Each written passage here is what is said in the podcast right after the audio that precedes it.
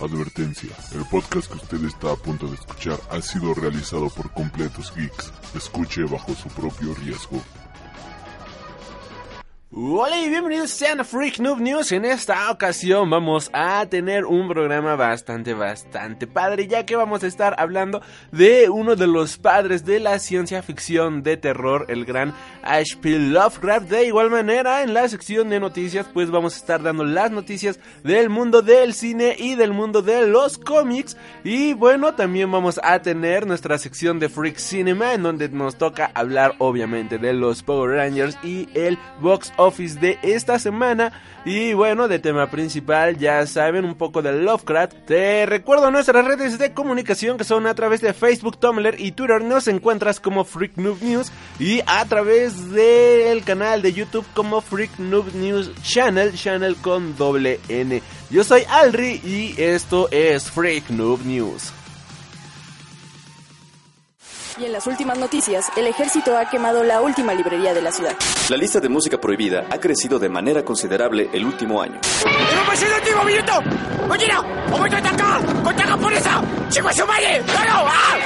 ¡Seguimos informando para Freak News! Transmitiendo desde la capital del imperio, Freak Noob News, lo último que queda. Y comencemos con las noticias de esta semana. Y hace unos días se dio a conocer una noticia que va a alegrar a más de uno de los fanáticos de la Edad Media. Y es que el actor británico Sir Ian McKellen volverá a interpretar a Gandalf una vez más. Este personaje, este gran actor que interpretó a Gandalf en la trilogía de El Señor de los Anillos y en El Hobbit, interpretará su papel, eh, su papel de Gandalf una vez más como parte de la representación de una persona titulada Shakespeare, Tolkien, otros y tú, la cual se representará en el Park Theatre de Londres. Eh, los shows serán en beneficio del propio teatro, el cual necesita un aproximado de 250 mil libras o en dólares 311 mil dólares anuales para mantener sus puertas abiertas. El show tendrá una, una duración aproximada de dos horas y los boletos están en un costo de 85 libras o lo que es lo mismo 106 dólares. Aunque habrá algunas localidades con costos de 10 dólares 10 libras o 12 dólares el mismo día de la presentación. McKellen posiblemente sea mejor ubicado obviamente por su papel de Gandalf en las películas de Peter Jackson. Y bueno, él también fue el encargado de dar vida a Magneto en las películas de los X-Men. Aunque bueno, este actor inició su carrera en el año de 1961 y desde entonces ha tenido varios premios en la industria del teatro de Inglaterra. Así que ya saben, si son de allá de Reino Unido y tienen la oportunidad de ir a ver esta obra, pues de verdad vayan y disfruten de la interpretación de Sir Ian Como Gandalf, el uno de los grandes magos de la Edad Media. Por otro lado, ahora yéndonos a una galaxia muy pero muy lejana, tenemos que Ian Kenny de Sing Street se une a la película de Han Solo y bueno, quizás muchos se pregunten quién diablos es él.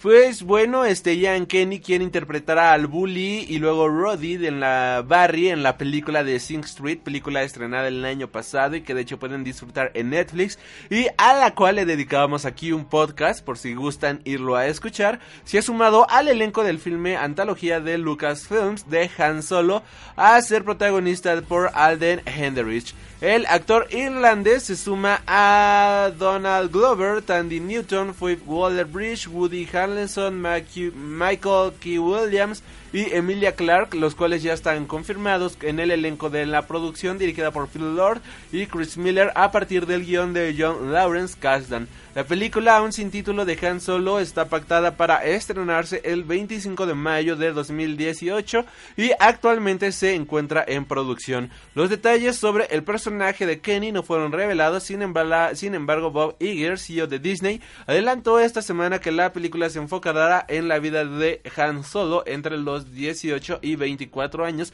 donde se revelará cómo el personaje dio con el halcón milenario y cómo conoció a su compañero Chewbacca. El filme será producido por Kathleen Kennedy y Alison Sherman y de manera similar a Rogue One, esta película tendrá lugar previo a los eventos de la película original de Star Wars Episodio 4, Una Nueva Esperanza. Adicional a su trabajo en Sing Street, Kenny es conocido por su participación en el show de TV irlandesa Fair City y de igual manera siguiendo en el mundo de Star Wars, ahora yéndonos a la saga de Rogue One, pues eh, resulta ser que un planeta recibió su nombre por un error en Starbucks. Eh, Rogue One debe el nombre de uno de sus planetas a Starbucks debido a un error en el nombre del café del director. Uno de los mundos fue bautizado de esta manera. Eh, Gareth Edwards comenta de que en una ocasión se encontraba en un Starbucks y bueno, este platica que, bueno, o sea, en la entrevista dice lo siguiente, voy a un café Starbucks y voy pensando acerca del nombre del planeta, ¿cuál podría ser? ¿Podría ser ese o quizás podríamos ocupar este otro? Comenzó a narrar. En esta encrucijada creativa voy por mi bebida, descubro que han puesto Scarif en en ella y yo debí decir mi nombre es Garif, no Scarif. Y bueno, pero ellos debieron escuchar Scarif, así que escribieron ese nombre en mi vaso. Suena muy como Star Wars y ese nombre se quedó para el escenario final de su película. Así que gracias a Starbucks tenemos el nombre oficial de Scarif al, al confundirlo con Gareth, que no tiene nada de similar, pero pues bueno, así es. Y bueno, también se ha revelado el significado del nombre del líder supremo Snoke.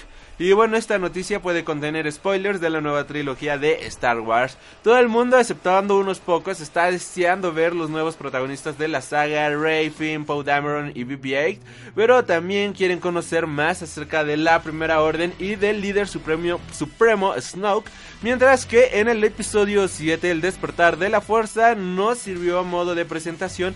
En el episodio 8, Los últimos Jedi, se develarán algunas cuestiones y una de ellas es la identidad de este villano, un Sith muy distinto a todo lo que hemos visto en la galaxia y que logró que Ben Solo, hijo de Leia y Han, sobrino de Luke, se desviara del camino de la luz y se convirtiera en su pupilo. Desde el estreno de Star Wars Episodio 7, El despertar de la fuerza, se han realizado numerosas especulaciones acerca de su identidad y aún tenemos que esperar para poder resolverlo. Pero bueno, hoy podríamos tener el significado de su nombre. Snoke, Mike Zero, el youtuber de Star Wars, afirma que Snoke es un acrónimo, Edward, un ciudadano de Dubrovnik, donde podría estar rodea, donde podrían estar rodando las escenas del planeta de origen de Snoke. Revela que aparentemente Luke y Leia discuten sobre el líder supremo Snoke y es descrito como un Sith que nadie sabía que existía. La traducción es a Sith no one knew existed. Es decir, Snoke. Wow, tiene lógica. Es muy obvio quizás, pero podría ser. Nada de esto se confirmará hasta el 15 de diciembre, fecha en la que se estrenará Star Wars Episodio 8, Los Últimos Jedi, donde volveremos a ver a Luke Skywalker y a Leia, quien parece tendrá más protagonismo. Así que, pues, ¿cuál? Déjenos si ustedes creen que este sea el acrónimo del nombre de Snoke tiene lógica de cierta manera. Pero bueno, continuando con el episodio 8, el papel de Leia se mantiene sin cambios.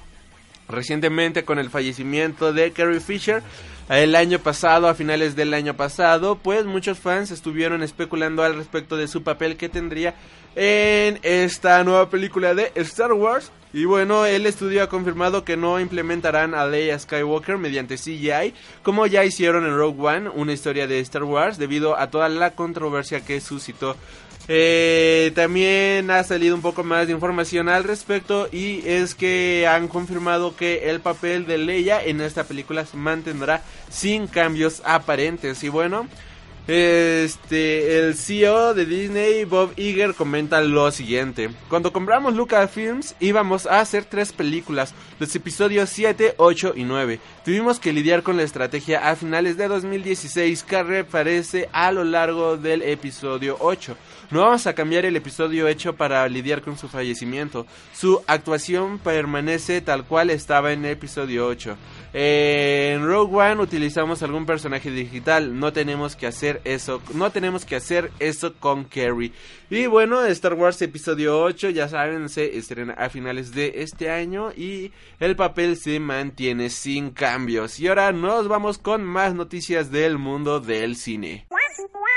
Y continuando con las noticias, se ha revelado que la película de los Power Rangers al parecer está planeada para ser una saga de seis películas.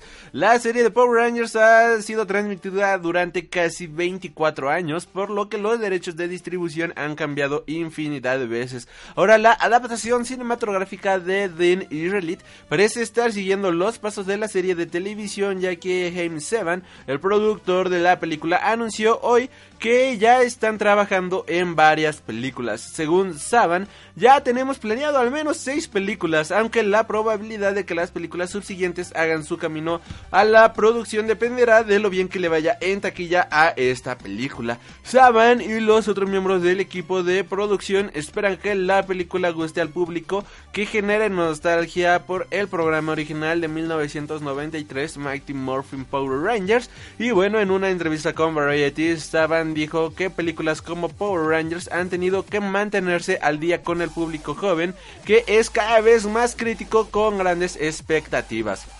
John Gattins, el guionista de la película, dijo que el arte de los efectos probablemente serían un gran atractivo para los fans más allegados a la serie, que seguramente aún recuerdan las escenas de peleas y los trajes de goma de los monstruos originales. También se han tomado especial cuidado para plasmar los personajes de la película con un nuevo enfoque moderno. Saban señaló que los personajes de la serie original eran igual de atractivos para los televidentes como las escenas de luchas coreografiadas. Los efectos solo son parte de ella, dijo Saban. También estamos desarrollando personajes agradables, no se tomen demasiado serios en términos de cómo se relacionarán. Quería que la película dijera que los poderes o extraños al unirse pueden darse cuenta de la importancia de esa responsabilidad que hay sobre sus hombros. Power Rangers es una adaptación de la serie de TV de 1993, Mighty Morphin Power Rangers, que se emitió en la programación de Fox Kids.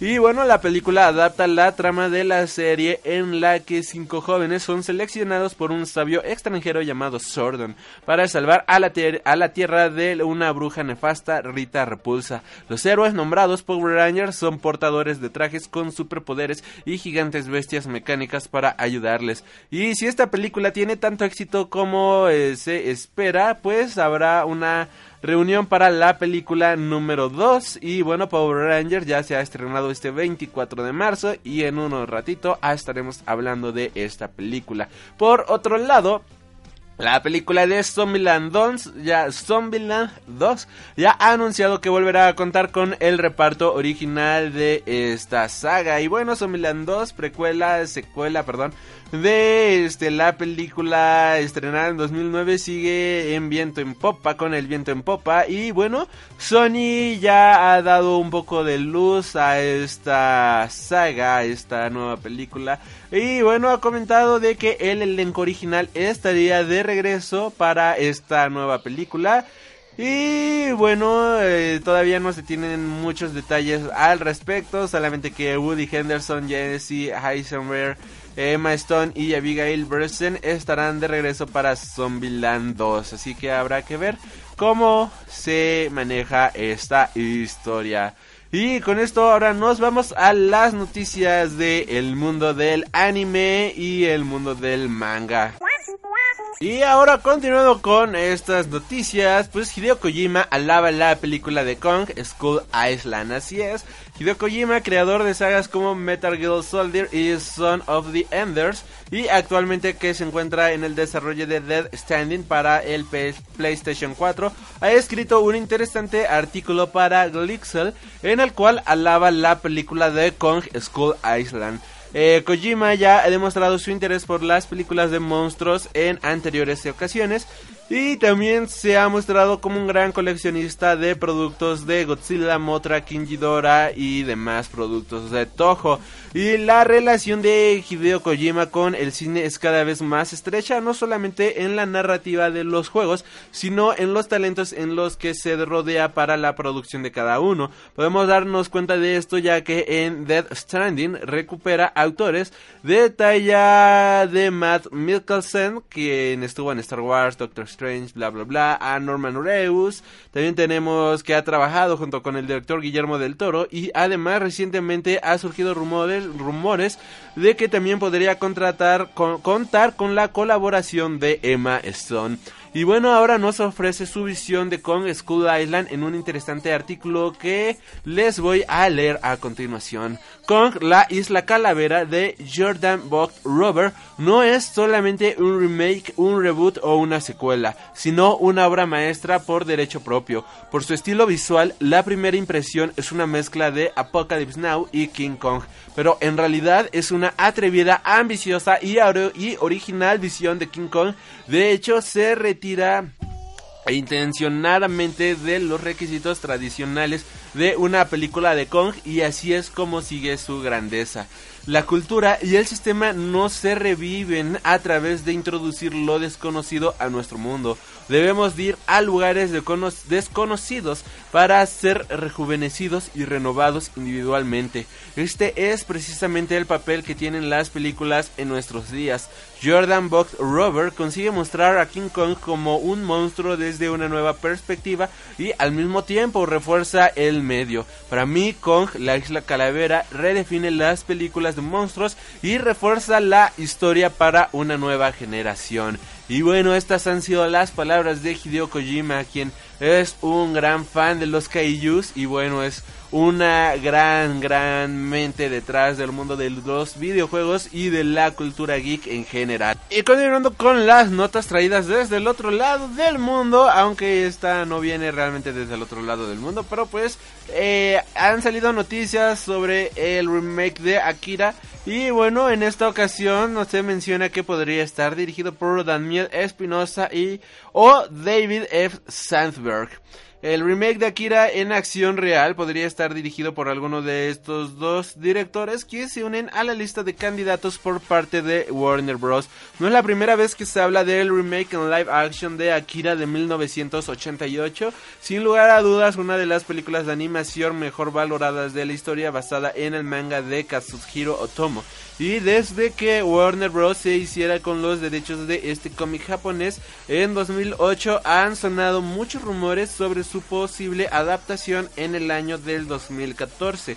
Se le tomaron también un poco más en serio y empezaron a sonar algunos nombres de directores que podrían estar encargándose de ella. Entre algunos nombres destacaron nombres como George Miller e incluso Christopher Nolan o Jaume Colette Serra.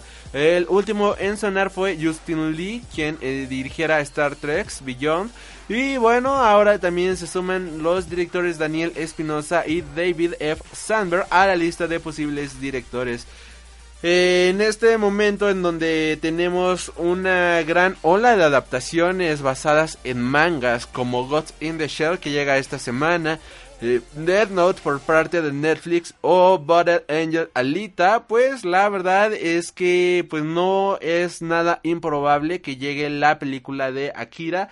Y bueno, este nuevo rumor sobre la dirección de Akira ha sido lanzado por Jeff Snyder, periodista que afirma que la compañía está de nuevo intentando llevar a cabo el proyecto con dos posibles candidatos, como bien mencionaba en este momento.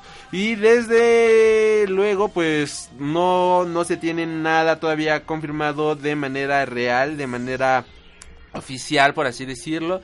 Pero pues la verdad es que no suena nada descabellado que el estudio se esté animando a producir esta película actualmente tomando en cuenta las eh, la buena recepción que está teniendo en el público la película, o bueno, el de menos los promocionales de Ghost in the Shell, y el creciente interés por estos productos nipones. Por otro lado, también ya se ha revelado el título oficial y hipnosis del anime de Godzilla. Y bueno, hasta el momento no se tenían muchos detalles de la próxima película del Rey de los Kaijus, que está por estrenarse en Netflix, joder, qué emoción. Y cada vez tenemos más detalles al respecto, ya que Polygon Pictures ha retirado la cortina revelando el título completo del anime, que será Godzilla Kaiju Watsuka Wakusei o Godzilla Monster Planet el cual será estrenado primero en los cines japoneses en noviembre. Además revelaron un póster y las hipnosis. Eh, el, el, último verano del siglo XX, ese día los seres humanos aprenden que no son los únicos gobernantes del planeta Tierra. La aparición de las criaturas gigantes vivientes Kaiju y la existencia final que destruye a todos los monstruos Godzilla a través de la batalla contra los Kaijus que duró medio siglo. Los seres humanos han experimentado una derrota continua y finalmente planean escapar de la Tierra y en 2048 solo aquellos que fueron seleccionados por el AI controlado por el gobierno central abordan la nave espacial intersideral Aratrum para dirigirse a Tau Cetus E, el planeta más allá de la distancia a 11.9 años luz. Sin embargo, las diferencias de las condiciones ambientales entre la Tierra y Tau E que finalmente llegaron después de 20 años fueron mucho más allá de lo previsto numéricamente ya que no era un ambiente considerado como habitable por los seres humanos. El joven inmigrante del barco Urua Haruo, perdón, que vio a sus padres asesinados por Godzilla frente a sus ojos cuando tenía 4 años, solo tenía una cosa en mente por 20 años, regresar a la Tierra y, derrotar a Godzilla. Fuera de las posibilidades de migración con las condiciones de vida y deterioro que tiene la nave, el grupo Air Returned, dirigida por Haruo, eh, decide regresar a la Tierra a través de un peligroso viaje. Sin embargo, al regresar a la Tierra, todo en ella cambió al pasar 20.000 años convirtiéndose en un mundo desconocido con el ecosistema reinado por Godzilla. Al final, los humanos podrán regresar a la Tierra y qué es lo que enfrentarán Haruo más allá de su destino. Y bueno, claramente con los humanos buscando vida en otros planetas y el rey de los Kaijus gobernando la Tierra, esta podría ser una película de Godzilla como ninguna otra que se haya visto. Esta versión de Godzilla diera mucho de los patrones amigables con un monstruo más con con un monstruo más con una fuerza natural. Eh, ¿eh? Ah, ya más que con una fuerza natural, perdón. Redacten bien las notas. Que se por instintos y una amenaza para todos. La película cuenta con voces de Yuki Kaji, quien ha estado en Attack on Titans, y Ajin de Mi Human, Hiro Sakura de Ajin Semi-Humano y Blame, también Tomokazu Sujita, este, Sucho, Sunichi Suwabe, Kana Hanabase y Maru Miyamo, algo así. Y bueno, Godzilla Monster Planet se estrenará en 190 países en a través del servicio de Netflix, siendo la última adquisición de esta empresa, la cual está ampliando su catálogo en el género del anime con series como Ajin, Semi-Humano, Cyborg 009, Call of Justice. Y el anime de Godzilla se estrena este año en cines en Japón, dirigida por Kobun Shizuno y Hiroyuki Sechita Ah, qué nombres tan difíciles. También tenemos un primer póster que la verdad se ve increíble. La película llega en noviembre de este año. Y bueno, una mala noticia para todos los amantes del mundo del manga y del mundo del anime. Y es que eh, falleció Daisuke Satou, creador de High School of the Death. Eh, eh, la revista comenzó a publicarse en 2006 en Dragon Age y bueno es un manga que eh, ya se ha publicado aquí en México por parte de Panini Comics. Daisuke Satou falleció el pasado 22 de marzo de 2017 a la edad de 52 años, aunque la noticia fue reportada hasta el 25 de marzo de este mismo mes.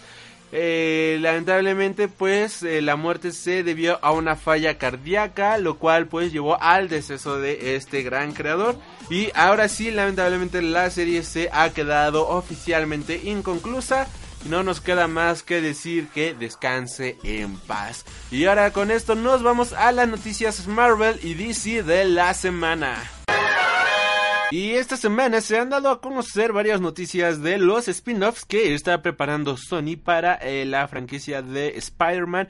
Y una de las notas que salieron es que la película spin-off de Venom no va a estar adentro del universo cinemático de Marvel. Por otro lado, esta película se está planeando para que sea una película de terror y tenga una clasificación C, es decir, clasificación para adultos.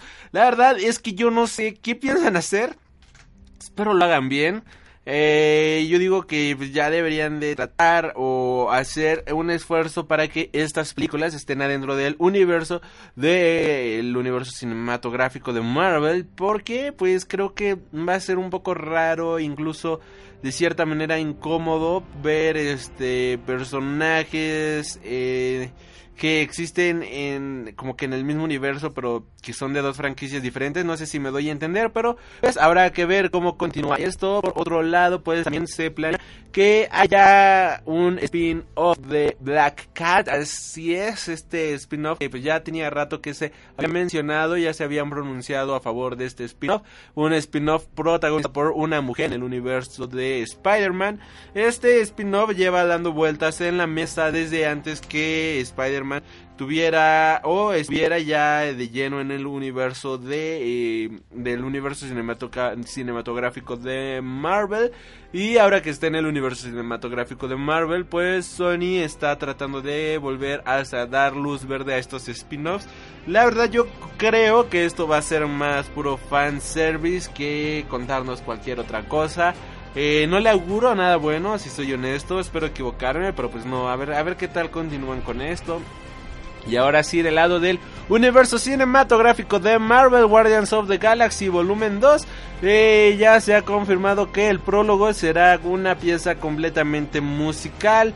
En palabras de James Gunn comenta de nuestro prólogo es totalmente una pieza musical y estas aperturas de créditos son todas largas, una gran toma con elementos prácticos y muchos efectos especiales. Y eso es algo que terminamos el primer día de rodaje y todavía no está totalmente acabado.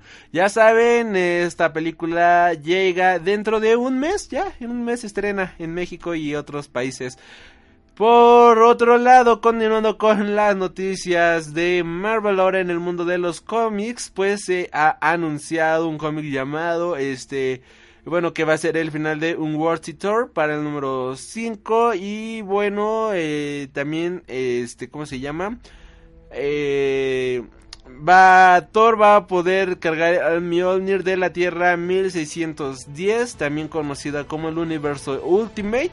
Este nuevo Thor tomará el nombre de War Thor, que puede ser traducido como el Thor de la guerra, aunque su nombre técnico será el de All New Ultimate Thor. Este nuevo Thor podrá ser la figura misteriosa que aparece al final del número 5 de Unworthy Thor y que hará su debut completo en un nuevo arco argumental que tendrá lugar en el número 20 de Mighty Thor titulado La saga del All New Ultimate Tour. Como era de esperar, muchos comienzan a realizar pronósticos sobre la identidad que se esconde tras este pomposo título. Muchos apuestan por Odín, cuya barba gris blanquecina podría coincidir con la mostrada en la portada, y algunos apuestan por Tyr, el dios nórdico de la guerra, quien se sacrificó y murió para convertirse finalmente en la mano derecha de Hela personaje este que también aparece en las páginas de este quinto número de Unworthy Tour. Eh, por otro lado, pues también este, eh, bueno, aquí puede ser un spoiler. Bueno, las palabras que hace tres años en el transcurso del evento de Original Sin que pronunciara Nick Fury en el oído de Thor Odinson y que provocaron que este último fuese incapaz de volver a levantar el martillo de Thor fueron Gore War Right. Así es, algo así como Gore tenía razón. Esto nos retro trae al pasado en la presentación del personaje entre los números 2 y 12 de Thor, Dios del Trueno, escrito por el propio A. Jason Aaron y con el dibujo de Esat River, donde Gore, el dios carnicero, eh, asesino de dioses y culpable de incontables actos de, de actos de decidio decidio, algo así, declara que todos los dioses son indignos. Así pues, un misterio que se resuelve y otro aparece. Veremos cómo se resuelven los flecos e implicaciones de esta revelación de cara a ese evento de Generation, Generation, Generaciones, y qué papel tendrá este nuevo War Thor dentro del universo de Marvel. Eh, estaré poniendo las imágenes de este preview en las páginas de Freak Noob News para que las vean. Por otro lado, pues también se ha revelado pues más información acerca de Generations por parte de Alex Rose. Y bueno, este proyecto se ha destapado finalmente como una serie de 10 números que comenzará en julio y que tendrá lugar durante todo el verano hasta llegar a septiembre de 2017 anunciado a través de la ABC News, cada edición contará con un emparejamiento de las diferentes encarnaciones de hasta 10 héroes de Marvel, uniendo las actuales versiones de estos personajes con sus versiones más clásicas e icónicas. De este modo tendremos al Thor original con Jane Thor Foster o el Hulk de Amadeus Show con el irradiado Bruce Banner alias Hulk. Y bueno, en palabras de Axel Alonso a ABC News menciona lo siguiente. Estamos buscando honrar el legado de todo el universo, por lo que estamos tomando a héroes de un legado icónico y emparejándolos con una nueva clase. Esto dice mucho de hacia dónde vamos en el futuro con todos estos personajes y lo que hemos estado planeando durante algún tiempo para el universo. Ahí está el cliché antiguo, las ausencias hacen que el corazón se sienta más cariñoso, no saca a esos personajes fuera del tablero con la intención de mantenerlos fuera para siempre. Eh, uno de los tropos de nuestro medio es que los personajes obtengan un segundo aliento. Ellos mueren y vuelven a la vida. Eso es parte de la belleza de lo que hacemos. Y bueno, en cuanto a cómo los héroes muertos se mantendrán juntos a sus reemplazos, o en el caso del Capitán América como el clásico capitán de Steve Rogers, que se representa junto a la versión de Sam Wilson a pesar de que ahora es un agente de Hydra en Secret Empire, algo que no forma parte de su imagen icónica, es todavía algo que se está desarrollando mientras se termina de trabajar en Generations. Alonso fue evasivo aunque promete que todo tendrá sentido. Y bueno, menciona, como hicimos, esto es, como hicimos, como hicimos esto es parte de la diversión. Como hicimos esto es parte de la diversión. Perdió, perdió, perdón, perdón, perdón. En este momento Rogers no es muy bueno, pero ¿por qué Sam querría formar equipo con él? Banner está muerto, Logan está muerto, tanto en el cine como en los cómics. Estas son preguntas que quieren ser vistas. Y bueno, lo que te diré es que tenemos un ingenioso aparato para traerlos de vuelta.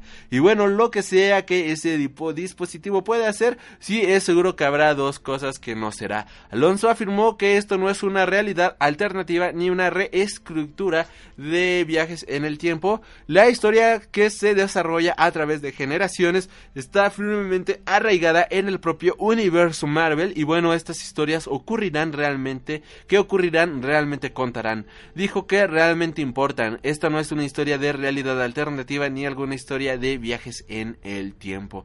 Y bueno, pues ya sabemos que aunque no se han anunciado los equipos creativos con respecto al apartado gráfico, sí se han dicho los escritores y qué personajes estarán escribiendo los siguientes. Por parte de Iron Man, Tony Stark y Rudy Williams estará siendo escrito por Michael Bendis, Brian Michael Bendis. Este Spider-Man, Peter Parker y Miles Morales por Brian Michael Bendis, Miss Marvel, Carol Danvers y Kamala Khan por G. Will Wilson, Thor Odinson y James Foster por parte de Jason Aaron, Hawkeye, este, por parte de Clint Barton y Kate Bishop, será escrito por Kelly Thompson. Hulk, eh, que tendrá los personajes de Bruce Banner y Amadeus Shaw, serán escritos por parte de Greg Pak. Eh, Jean Grey, joven y adulta, será por parte de Dennis Hopeless. Eh, Wolverine, Logan y X-23 será por parte de Tom Taylor. Captain Marvel, que tendrá a Marvel y Carol Danvers. Será escrito por Maggie Stoll y Captain America por parte de Steve Rogers y Sam Wilson por parte de Nick Spencer, que es uno de mis escritores favoritos. Eh, hablando de sus asientos, Brian Michael Bendis afirmó a ABC que la oportunidad de unir a Ironheart con su predecesor Tony Stark tendrá un profundo efecto en la joven heroína. Riri Williams está en la etapa más impredecible de su vida, dijo Bendis. Cada revelación sobre ella tiene un potencial fascinante. En el fondo, Miss Marvel es sobre crecer y una parte de crecer es descubrir que sus ídolos tienen pies de arcilla y perdonarlos por sus defectos a medida que adquieres una comprensión adulta eh, de la tuya. G. William Wilson dijo eh, esto de su emparejamiento que ya ha causado rascaduras de cabeza entre los fans de Kamala Khan y Carol Danvers por igual. Carol y Kamala tienen una estrecha relación tipo mentor-estudiante que ha sido probada muy seriamente de varias maneras han caído en lados opuestos en preguntas importantes. Y bueno, hablando de lo que el regreso de Logan significa para Laura Kinney, alias la antigua X-23, eh, Tom Taylor promete que solo ayudará a la nueva Wolverine a seguir ganando su puesto como un héroe en solitario. Estar junto a Logan solo fortalecerá la determinación de Laura que de ser lo mejor en de ser lo mejor en lo que hace, dijo Taylor. Logan luchó contra sus demonios literalmente hasta que murió. Laura ha superado la mayoría de sus propios demonios en All New Wolverine y está lista para demostrar ¿Qué más pueden hacer sus garras? Está lista para alejarse de su pasado violento y usar sus garras para el bien, ¿sabes? Puñaladas buenas. Y bueno, entonces, ¿resucitarán los héroes resucitados? resucitarán los héroes resucitados una vez que la historia contada en Generation concluya. Alonso no respondió de inmediato, aunque ofreció algunas pistas. La respuesta podría ser diferente para cada personaje. Hay potencial para la fricción, hay potencial para Team Ops. Mínimamente es algo que va a necesitar aliento para el pensamiento y la introspección por parte de cada personaje. Eso es parte de la meta cuando lo estaban esculpiendo. Bueno, pues Generaciones de Marvel Comics llegará a Estados Unidos el mes de julio y esperemos que no tarde mucho en llegar aquí a México. Y bueno, eh, al parecer Logan está de regreso en X-Men Blue y bueno, sin duda Old Man Logan ha estado corriendo en el universo Marvel desde el final de Secret Wars y Lara Kinney hace mucho tiempo que se graduó como X-23 para asumir el manto de su padre. Y bueno, los lectores siguen preguntándose cuándo el Wolverine original volverá de la tumba. Bueno, teniendo en cuenta las solicitaciones de X-Men Blue números 5 y 6 y sus respectivas portadas, parece que ese día puede llegar este mes de junio. Aunque ambas solicitudes borran lo que presumiblemente es un mutante Berserker original en el arte de la portada de Arthur Adams, es obvio que la figura debajo de la pixelación parece ser Wolverine. Además, es un una doble provocación ya que en el texto se anuncia el retorno de y no sé revela realmente este el nombre, pero bueno, lo que sí se revela que la aventura del equipo de los jóvenes X-Men los llevará a Madripoor, también conocido como el lugar que Wolverine pisaba frecuentemente. Por supuesto, también es más probable que todo sea una distracción. El texto también promete las perversas maquinaciones de la señora siniestra, el clon mutante genetista conocido como Mr. Sinister, conocido por crear clones de mutantes. El personaje podría ser un un clon de Logan basado en el ADN de la versión original y o una muestra del viejo Wolverine. Eh, y por supuesto se puede apostar por el retorno del hijo de Wolverine, Daken, que ha tenido tratos con la señorita en aquel entonces, bueno, con la ahora señora Sinister en el pasado. Una de las últimas veces que vimos a Daken estaba en Madripoor en realidad, cuando el mutante protegió el legado de su padre al irrumpir en una subasta de dos de las garras de Wolverine matando a todos los presentes. No lo vimos desde el final de Wolverine en 2015 cuando se enfrentó a X-23 y la apuñaló en las tripas. No sería muy extraño pensar que después huyese a Mardipoor a esconderse del resto del mundo hasta que Jean y Cyclops eh, y el resto del equipo azul se crucen con su camino. Así que pues habrá que ver qué onda con esto. Y ahora nos vamos con las noticias DC de la semana. Y esta semana se han dado a conocer varios detalles acerca del el nuevo mini evento que llevará por nombre Dark Days. Y bueno, desde eh, que eh, desde el evento que alteró el universo de, en 2011 de Flashpoint DC se ha mantenido lejos de los eventos que abarquen todos sus títulos, pero esto cambiará este verano con el anuncio del muy sonado evento Dark Days, el cual incluirá el talento del más alto perfil de la editorial. Los escritores Scott Snyder y James Tynion IV unen fuerzas con los artistas Jim Lee, Andy Kubert y John Romita Jr. para dos especiales One Shot Dark Days The Fork, anunciada para el 14 de junio de 2017 y Dark Days The Casting, anunciada para el 12 de julio. Estas historias prometen explorar el misterio que yace en el oscuro centro del universo DC y el cual a su vez desembocará en otro evento aún no especificado para el DC Universe.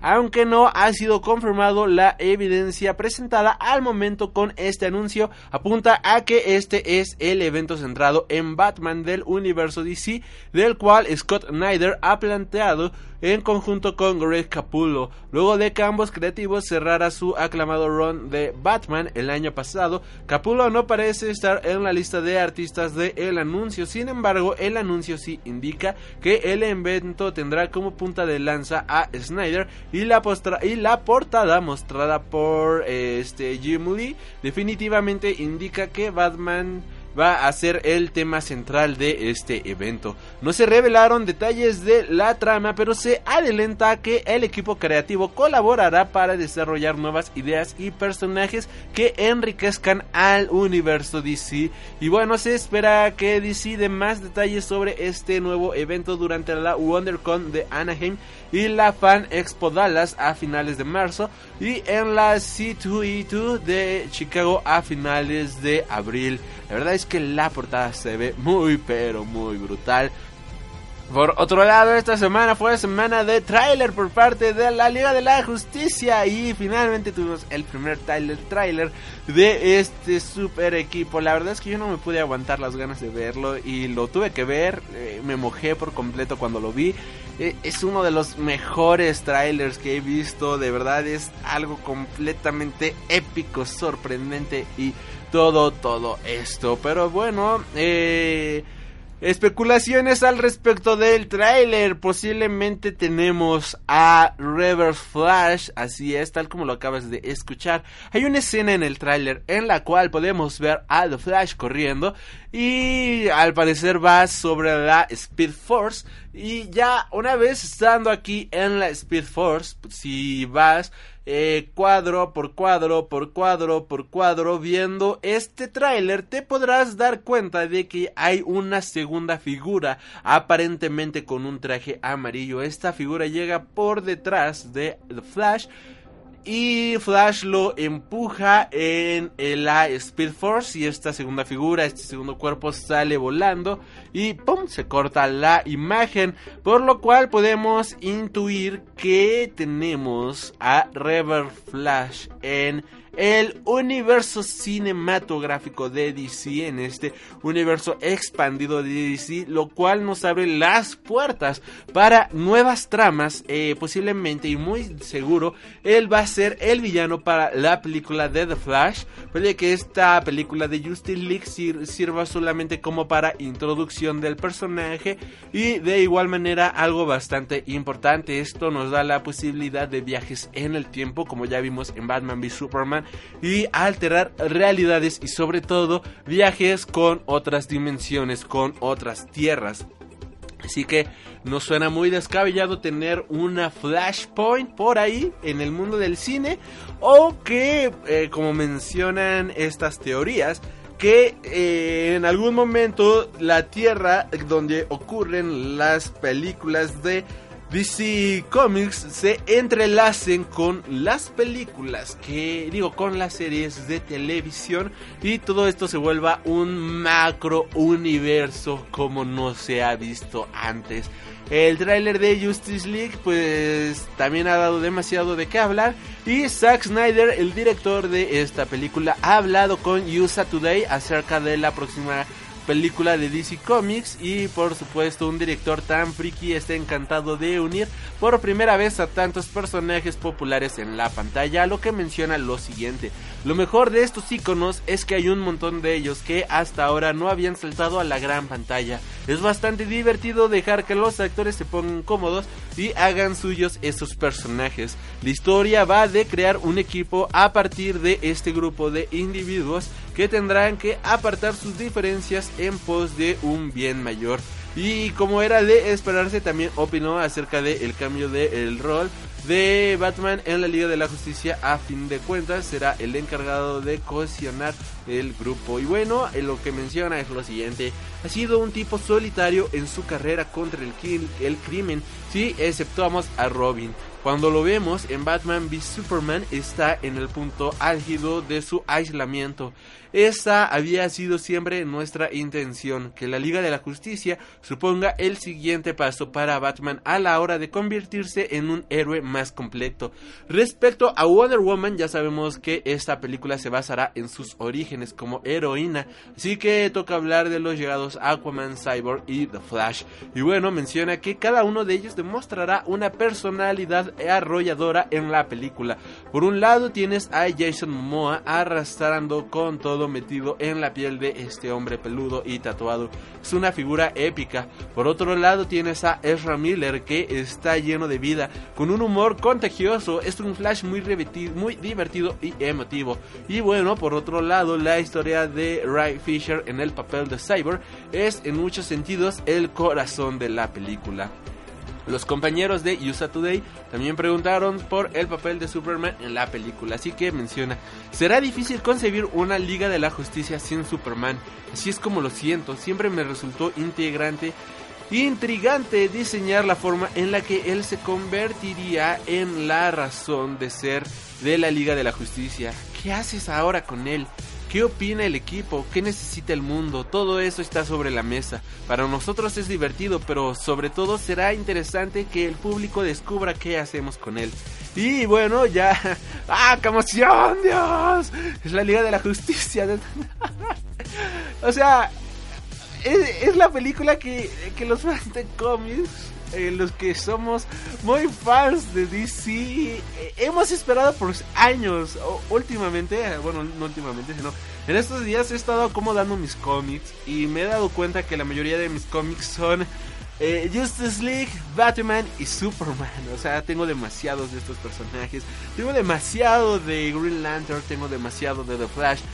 los personajes de, de, de, DC son un parteaguas eh, en mi colección de cómics y sobre todo son unos grandes títulos que yo amo coleccionar, que yo amo leer y que disfruto semana con semana, mes con mes, en este mundo lleno de aventuras completamente imperdibles, en este mundo lleno de fantasía, en este mundo lleno de magia creado por DC Comics. Y aunque han tenido sus fallos como los New 52, siempre hay algo rescatable, aunque sean los nuevos 52 como iVampire, como Animal Man, incluso Swamp Grandes títulos que llevaron a estas historias que nos llevan a nuestros personajes favoritos a un punto lleno de emociones, llenos de heroísmo y sobre todo un mundo lleno de superhéroes por parte de DC Comics. Y ahora verlos en la pantalla grande la verdad es que es algo completamente emotivo, esto es algo completamente genial Estoy muy emocionado, me siento igual de emocionado que cuando Batman v Superman, o sea, literalmente se me salió una lágrima de la maldita emoción viendo el tráiler. Eh, no, no lo podía creer, o sea, era de no jodas, o sea, estoy viendo a la Liga de la Justicia reunida finalmente, y aunque ya tuvimos un pequeño vistazo en Batman v Superman eh, con la Trinidad, pues en esta ocasión toca el equipo completo, y la verdad yo le tengo mucha fe a Sam Snyder y ojalá no la vaya a regar con esta película, aunque voy a ser muy honesto, aunque la riegue, yo sé que me va a gustar esta película. Por otro lado, pues ya dejando de, lado el tema de la Justice League, Gal Gadot y Chris Para y Chris Pine vendrán a México a promocionar la película. Eh, de Wonder Woman igual vendrán acompañados de la directora Patty Jenkins. Todavía se desconocen los detalles al respecto, pero cuando haya más detallitos sobre esta información yo se los estaré dando. Y bueno, con esto nos vamos a nuestro corte musical y regresamos para nuestra sección de Freak Cinema. Estás escuchando Freak Noob News.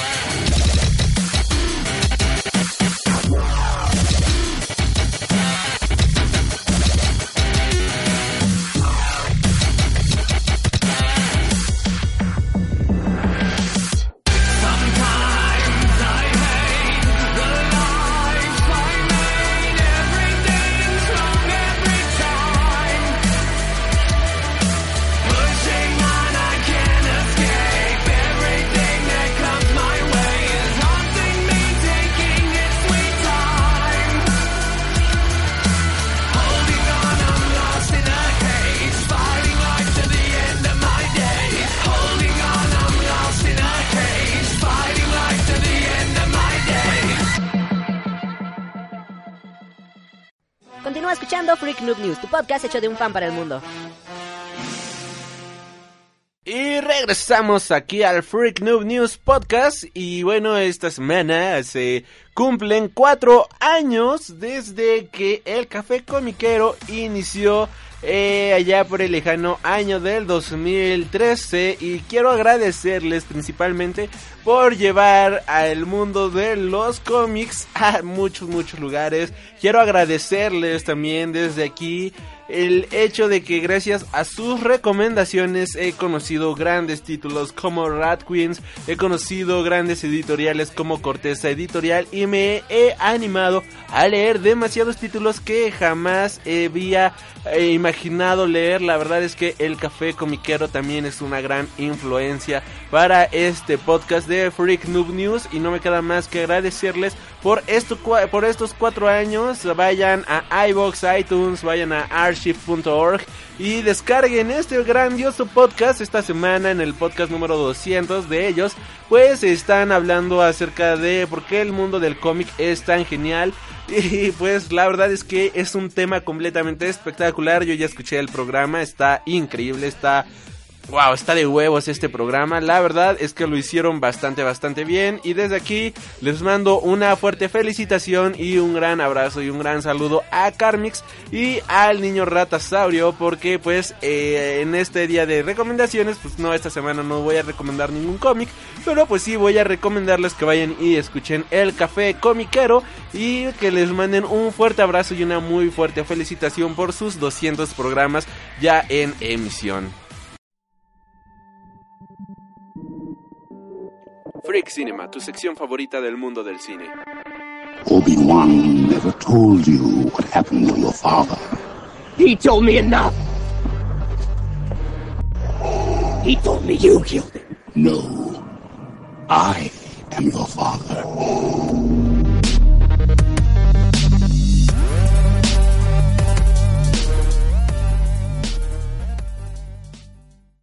No hay nada más bonito que ir un día al cine, damas y señores, y más cuando se trata que es una película de una serie que tú veías de niño. Pero bueno, antes de eso, eh, la página de Canacine, no sé si ya se han dado cuenta, eh, no está actualizando el box office nacional y yo me puse a buscar aquí eh, por ejemplo en Box Office Mojo, a ver si aquí tienen en el Box Office Internacional el Box Office de México y lo tienen, pero no tienen actualizado el Box Office de esta semana. De hecho, en estos momentos me estoy metiendo de nueva cuenta aquí a Canacine.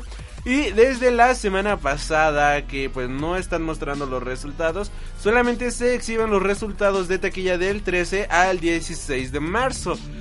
Ah, ¿Por qué? La verdad es que no lo sé. No sé si fue una actualización que le salió mal. No sé, este.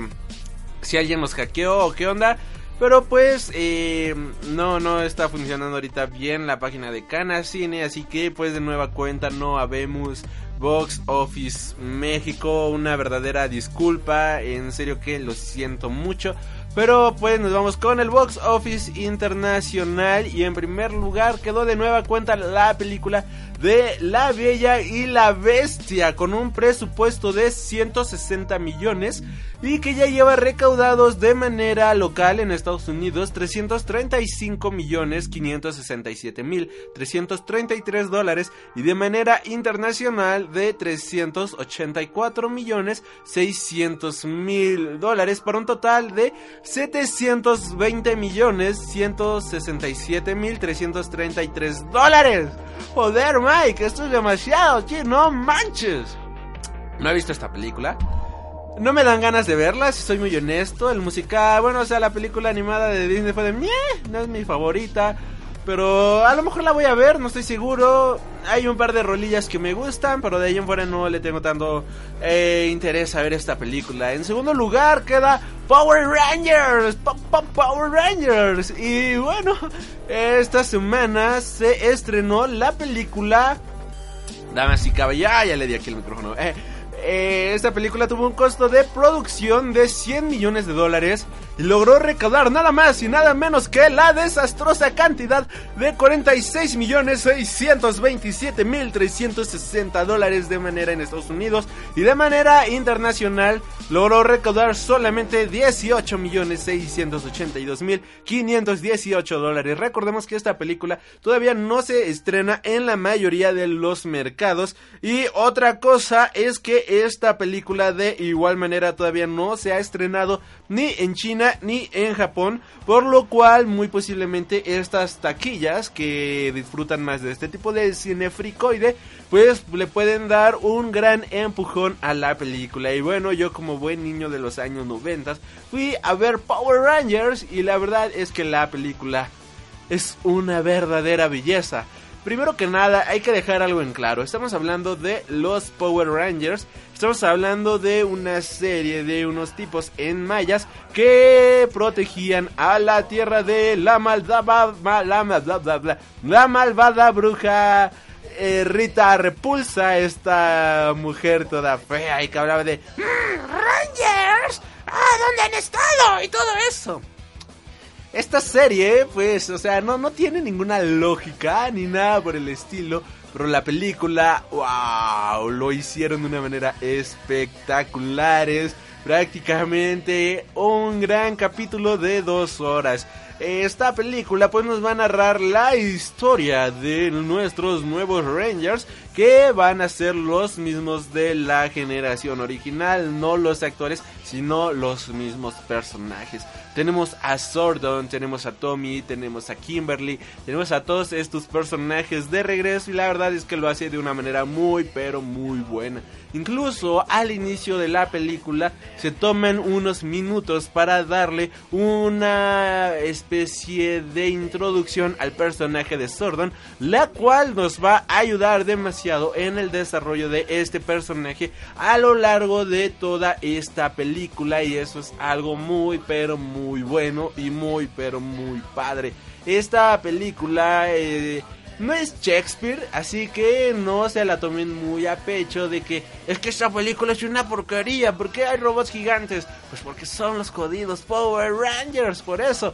Otra cosa de esta película bastante buena desde mi punto de vista es que tiene personajes clichés, pero es el cliché del cliché, o sea, la típica adolescente enojada, acá malhumorada con todo el mundo de que, oh, yo odio a todo el mundo, soy adolescente, nadie me entiende odio a mi familia, bla bla bla bla bla. Pero resulta ser de que este personaje tiene razón de ser, o sea, tiene lógica porque es así. Y cuando una vez que te, te empiezan a explicar el porqué de los personajes, dices, wow, o sea, están muy bien justificados. Este personaje, pues, es retraída social por miedo a la crítica, por miedo a aceptar quién es realmente y porque tiene una familia muy pero muy conservadora, una familia que simplemente solamente cae en paradigmas y cosas por el estilo. Y aunque está ejemplificado de una manera muy absurda y ridícula en la película, en la escena en la que este personaje está conviviendo con su familia, la verdad es que ya una vez que ella nos está contando su historia y su razón de ser, te das cuenta de muchas cosas, te das cuenta de que, ok, este personaje es así por tal cosa y entiendes eh, por qué es el típico adolescente frustrado con todo el mundo, pero ahora este típico adolescente frustrado con todo el mundo tiene una razón de ser y dices, wow, esto no es algo que hagan en todas las películas y esto está bastante, bastante padre. Otra cosa que otra cosa que pasa en esta película, pues bueno, hablando de otro personaje, por ejemplo tenemos ahora el Ranger Azul o el negro de la película, y este personaje eh, es el típico nerd que de, ay, soy muy nerd. Hola amigos, ¿cómo están? Eh, pues tú me salvaste, tienes que ser mi amigo. Y mira, mira, soy súper inteligente y hago, hago cosas así, nada más por hacerlas. ¡Uh, qué emoción, ¿no? Y dices, ¿qué, ¿qué anda con este personaje? Dios, o sea, este es el típico cliché del, del mono eh, super ñoñazo inteligente. Pero tiene una razón. Está muy bien justificado su personaje tiene pérdidas, tiene problemas sentimentales. Dices, yo quería ver a los jodidos Power Rangers. Yo quería ver una historia mala, pero me están metiendo un muy buen guion justificando a las actitudes de los personajes en una muy buena historia de origen. Gracias, gracias, en serio. Aunque me estás quitando media hora de ver a un robot gigante peleando con un monstruo gigante creado por Rita Repulsa, me estás dando una muy buena historia de origen de estos personajes wow, o sea, qué chido. Y eso es algo bastante, bastante padre de esta película. La verdad es que es muy buena en ese sentido. tiene muy buenas justificaciones. Es una película súper super adolescente, es una película súper juvenil. Así de que pues también no es como para todo el público, si ya eres una persona grande o que no creciste con este tipo de historias, se te va a hacer muy rara, muy diferente, sobre todo si no estás involucrado con el mundo actual, el mundo que rodea a la sociedad contemporánea, así vas a decir, pero ¿qué mierda es esta? O sea, no tiene lógica, no tiene razón de ser. Aunque adentro de toda su idioma, bueno, ¿cómo decirlo? Ah, adentro de toda esta irrealidad creada y proporcionada por toda la mitología de los Power Rangers, la verdad es que la película se sostiene muy, pero muy bien. Y bueno, uno de los personajes principales de la película, obviamente, es la villana y hermosa Rita Repulsa, interpretada por Elizabeth Banks. Este personaje, la verdad es que lo hace de una manera espectacular. Aparte de que es muy hermosa esta actriz. Y dices, wow, o sea, qué bruja, o sea, qué bruja escarlata ni qué enchantres. Yo quiero quedarme con Rita Repulsa. Por muy repulsivo que suene eso. La verdad es que su papel está muy bien manejado y sobre todo Elizabeth Banks se parece y demuestra que se divirtió de una manera fenomenal haciendo esta película. La verdad es que cada escena donde ella sale la disfruta de una manera completamente buena, completamente increíble. Y es algo que le da un plus completo a la película porque no ves personajes sosos o un personaje sobreactuado. Ves a una actriz disfrutando al 100% de su personificación de Rita Repulsa y la verdad es que lo hace de una manera muy pero muy buena. Otra cosa que me sorprendió mucho de este villano es que tiene una escena en un este embarcadero. Quienes ya vieron la película pues ya sabrán de qué escena estoy hablando. Pero esta escena en este embarcadero hace algo que yo me quedé de... No jodas, ¿lo hizo? No, no jodas, ¿en serio lo hizo? Y ya cuando vas viviendo dices, no mames. O sea, de verdad pasó. Y es algo que me dejó en shock. Yo dije, ay, ahorita en una escena lo van a recomponer. Ahorita lo recomponen. Maldita sea, ¿por qué no han recompuesto esto? Joder, no puedo creer que haya pasado esto. Me sorprendió por completo eso. Fue genial. Fue espectacular en todo sentido. Eh, otra cosa bastante buena, bueno, esta cuestión la resuelven después con Sordon. Y algo bastante bueno es de que nos hayan puesto esta escena introductoria de Sordon al inicio, es que sirve para el desarrollo del personaje y llega a su punto clave justamente en esta escena y dices, wow, qué buena escena, estos son héroes, estos son los Power Rangers. Tenemos obviamente a los Swords, que son los monstruos, los dinosaurios que manejan los Power Rangers.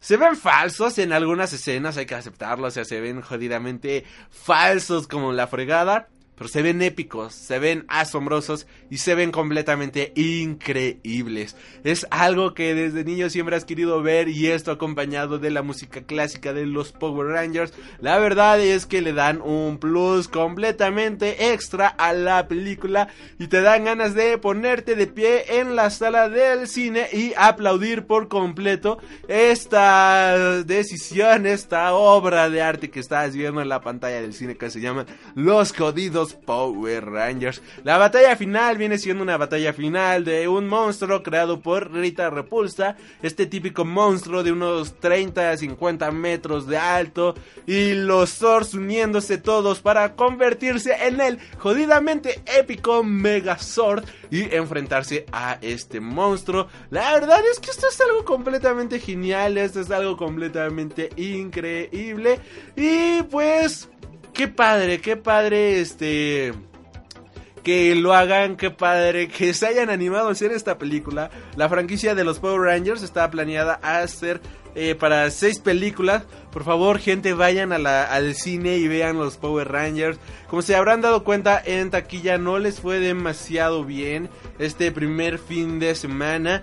Pero esto puede cambiar si con tu apoyo tú vas a ver a los Power Rangers. Hazlo por los que crecimos en los años 90, por favor. Eh, y de hecho esta película eh, se esperaba con un estreno de 30 millones en Estados Unidos. Recaudó 46, así que la verdad no le fue nada mal, pero tampoco es una cifra bastante buena para los 100 millones que costó realizar esta película. Así que vamos, y gente, vayan a ver los Power Rangers porque no se van a arrepentir en lo más mínimo. La verdad es que es una película divertidísima. Hay monstruos gigantes, hay robots gigantes, hay monstruos gigantes peleando con robots gigantes. ¿Qué más se puede pedir de la vida? O sea, son kaijus contra mechas, es lo mejor del mundo. Y con esto nos vamos a la siguiente película del box office. En tercer lugar, de manera internacional, quedó Kong School Island. Esta película que también es una Señores, vayan al cine a ver Kong School Island y después de ver Kong, Vayan y vean Power Rangers o al revés, créanme, este es el combo épico ganador de este año, la cosa más friki del mundo. Bueno, Kong School Island tiene un costo de producción de 185 millones de dólares, de manera local lleva recaudados 136 millones 775 753 451 dólares, de manera internacional 258 millones 900 mil dólares para un total de 395 millones 600 653.451 dólares. En cuarto lugar queda la película de Life, esta película que tiene un costo de producción de 58 millones y de manera interna, bueno, de manera global tiene una recaudación de 30 millones 830 mil 954 dólares, le fue un poquito mal. En quinto lugar queda la película de Logan con un costo de producción de 97 millones y ya una recaudación global de 567 millones 772 mil 631 dólares. Nada mal, nada, nada, nada mal. En sexto lugar queda la película de Get Out, esta película con un costo de producción de 4.5 millones de dólares y que lleva recaudado nada más y nada menos que 156 millones 270 mil 800 dólares. Damas y señores, eso es saber hacer una buena película o saber manejar bien la taquilla de tu película. Por otro lado, en el séptimo lugar queda la película de Chips. Esta película la verdad no tengo ni idea de cuál sea, pero de manera... Eh, bueno, o sea, tiene un costo de producción de 25 millones y de manera global ha tenido una recaudación de nada más 11 millones de dólares. Por otro lado, en octavo lugar está la película de The Shack. Esta película no aparece aquí su costo de producción, es una película que a mí me llama bastante la atención. Ver desde que conocí el póster y todo esto, dije, wow, esta película ve muy interesante. Y lleva recaudados la cantidad, la cantidad de 50 millones 922 mil 946 dólares. En noveno lugar queda la película de The Lego Batman, esta película que tuvo un costo de producción de 80 millones de dólares y que lleva recaudada la cantidad de 993 millones 105 mil 956 dólares. Y en décimo puesto queda la película de The Velco Experiment esta película también me llama mucho la atención. Tiene un costo de producción de, de, 5 millones de dólares y la han ido a ver 8 millones 132 mil 690. No, no, no. Tiene un costo de producción de 5 millones y ya lleva recaudados 8 millones 132 mil 690 dólares. Esperemos que esta película logre llegar a México. Y bueno, eh, nada más rápido, este fin de semana se está llevando a cabo la CinemaCon, la convención de cine para todos los amantes del mundo del cine. Y oh, sorpresa, damas y señores, esta convención que se está llevando en Las Vegas ha salido varias, varias noticias bastante interesantes. Eh, entre una de estas, pues la película de Yomanji mencionan de que no va a haber tablero, sino que va a ser un videojuego. Eh, nos presentaron avances de Blade Runner. Pero también algo que llama mucho, mucho la atención han sido las declaraciones del panel de Star Wars. Y esto es porque nada más y nada menos que Warner, bueno, ¿cuál Warner, babo? No, Disney tiene planeado hacer películas de Star Wars hasta el año 2030, damas y señores. 2030. no, no sé si les vaya a resultar, no sé si sea bueno, no sé si sea malo. Pero pues sabemos Star Wars para largo. Y también se dio a conocer la noticia que yo creo que esto lo hicieron más en tono de broma por parte de The Walking Dead. Y es que mencionaron que planean que la serie dure otros 13 años más y que tenga la misma duración que el cómic, así es como lo han escuchado. Yo espero que sea una broma, puesto que la verdad es que, ah cabrón, 13 años más, habríamos, tendríamos, mejor dicho, The Walking Dead hasta el 2030 como Star Wars. Por esto mismo yo digo, esto debe de ser una fake news, no lo creo en lo más mínimo. Pero pues habría que ver si es verdad, si es mentira, si será la vieja del otro día, no lo sabemos todavía. Y bueno, hasta aquí la sección de Freak Cinema. Nos vamos rapidísimo nada más a un par de notas musicales ya para irnos a nuestro tema, principal de HP Lovecraft o HP Lovecraft. Feel the beat, el pulso de tu vida. Y de manera rápida, pues la banda Paradise Lost, una de las bandas británicas favoritas de un servidor, ha confirmado que se encuentra trabajando en un nuevo álbum de estudio después de su último álbum de 2015 The Plague Within pues ya se encuentran trabajando en un nuevo disco y han confirmado que iniciarán grabaciones una vez que ya todos los preparativos estén obviamente realizados y todo esto, esto se llevará a cabo en Oregon Studios y bueno pues esto quiere decir que muy posiblemente para este año en algún momento de este 2017 tengamos nuevo disco de la gran banda Paradise Lost. Por otro lado Jonathan Davis cree bueno, Jonathan Davis, el vocalista de Korn, quienes no lo topen, pues cree que es difícil que otra banda logre igualar el impacto de Korn en el metal. Así que yo digo, jaja. Eh, bueno, en una nueva entrevista con Warner Music Italy, el vocalista Jonathan Davis habló sobre el impacto que tuvo Korn en el metal hace un tiempo atrás y si cree que es posible que una nueva banda pueda tener el mismo impacto musical en estos días. A lo que Jonathan señaló que siempre es posible, hermano, pero es muy difícil. Creo que son tiempos diferentes. Hay muchas bandas que han saturado el universo musical, así que podría que Así que tendría que ser alguien que haga algo realmente sorprendente y diferente para, para ganar popularidad. Añadió también que en esos días cuando conseguías este, firmar con un sello, un sello importante era algo completamente diferente en aquella época. Ahora estoy rezando para que salga algo nuevo porque siempre he amado eso. Siempre estoy tratando de hacer cosas diferentes y eso es lo que me hace amar la música, encontrar cosas diferentes. Y bueno, centrándose en como el debut de Korn de 1994, wow, ya cuánto tiempo. Bueno, creó un sonido totalmente nuevo. Davis dijo, el primer álbum salió y dejó a la gente en shock. No sabían qué pensar de nosotros, no sabían qué hacer con nosotros. Y el paso de los años evolucionó en cambiar y crear un nuevo género en la música pesada. Algo que se conoce actualmente como el new metal. Yo creo que es muy posible que una nueva banda logre esto. Lo veo posible, la verdad es que sí. Ahora, continuando con las noticias, este Kirk Hammer, el miembro de Metallica, menciona que que te tiren a patadas de tu banda tiene que ser horrible. Y bueno, ya tratando, ya estaban tardando en preguntarle a algún Metallica sobre la relación que siguen manteniendo con Dave Mustaine y Kirk Hammer que es el más activo en esto de las entrevistas, no ha tardado excesivo tiempo en dar su visión sobre Dave y su relación con el resto de compañeros a lo largo de estos años, no sin dejar entre líneas unas cuantas pullitas. que esas que sin penetrar demasiado causan mucho, mucho dolor. Lo que menciona, jamás había tenido un problema con Dave.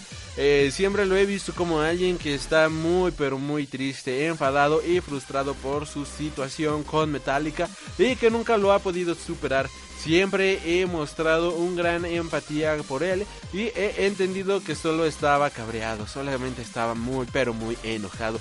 Cuando tu banda te echa a patadas, bueno, nunca me han echado de ningún grupo, pero me imagino que es una experiencia horrible, sobre todo si es un grupo por el cual sientes pasión.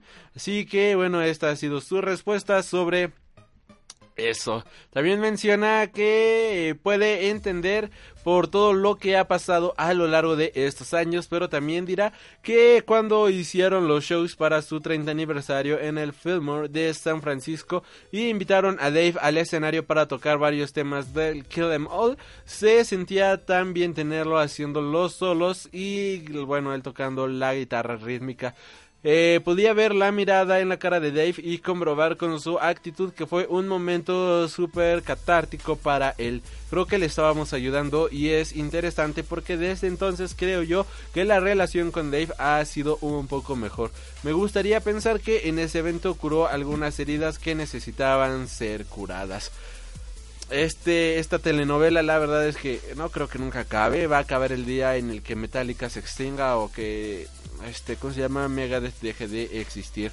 Eh, por otro lado hablando de música freaky pues Serge Tankian, Tankian no sé cómo se pronuncia el vocalista de System of a Down pues ha este, interpretado la canción de The Reigns of Catsmanner que de Game of Thrones en un concierto completamente en vivo. La balada logró la ovación de la audiencia y emocionó a más de un fanático de la banda y de la saga. A continuación los dejamos con un pequeño fragmento de esta canción.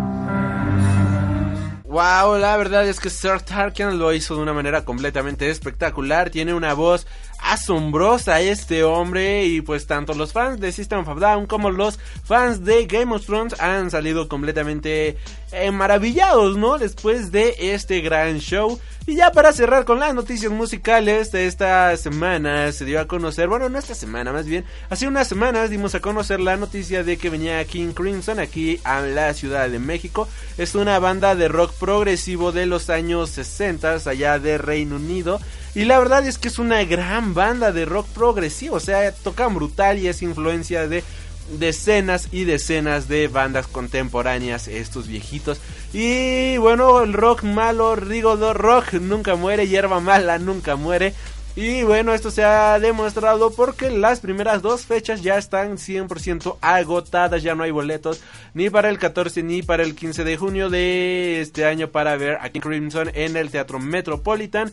Así que ya abrieron una nueva fecha para el 16 en el Teatro Metropolitan, así que vayan y compren sus boletos en cuanto antes, porque si no, lo más seguro es que de nueva cuenta estos boletos se terminen por agotar. Yo me imagino que los los organizadores terminaron, no sé, o sea, han de haber terminado diciendo algo como, ah, es rock progresivo de los 60, ¿a quién le importa esta música sesentera, setentera? Oh, sorpresa, habemos fanáticos de ese tipo de música y la verdad es que King, King Crimson, esta leyenda de el progre, no nos podemos quedar sin verlos. Yo no he alcanzado boletos, sí me llama la atención verlos. Eh, no tengo boletos ahorita, si alguien me quiere patrocinar, regalar algunos boletos, se los voy a agradecer por completo. Y bueno, ahora sí nos vamos a nuestro segundo corte musical, ya para irnos de lleno con nuestro tema principal de esta semana, dedicado al Lovecraft. Yo soy Alri y estás escuchando Freak Noob News, tu podcast de cultura geek.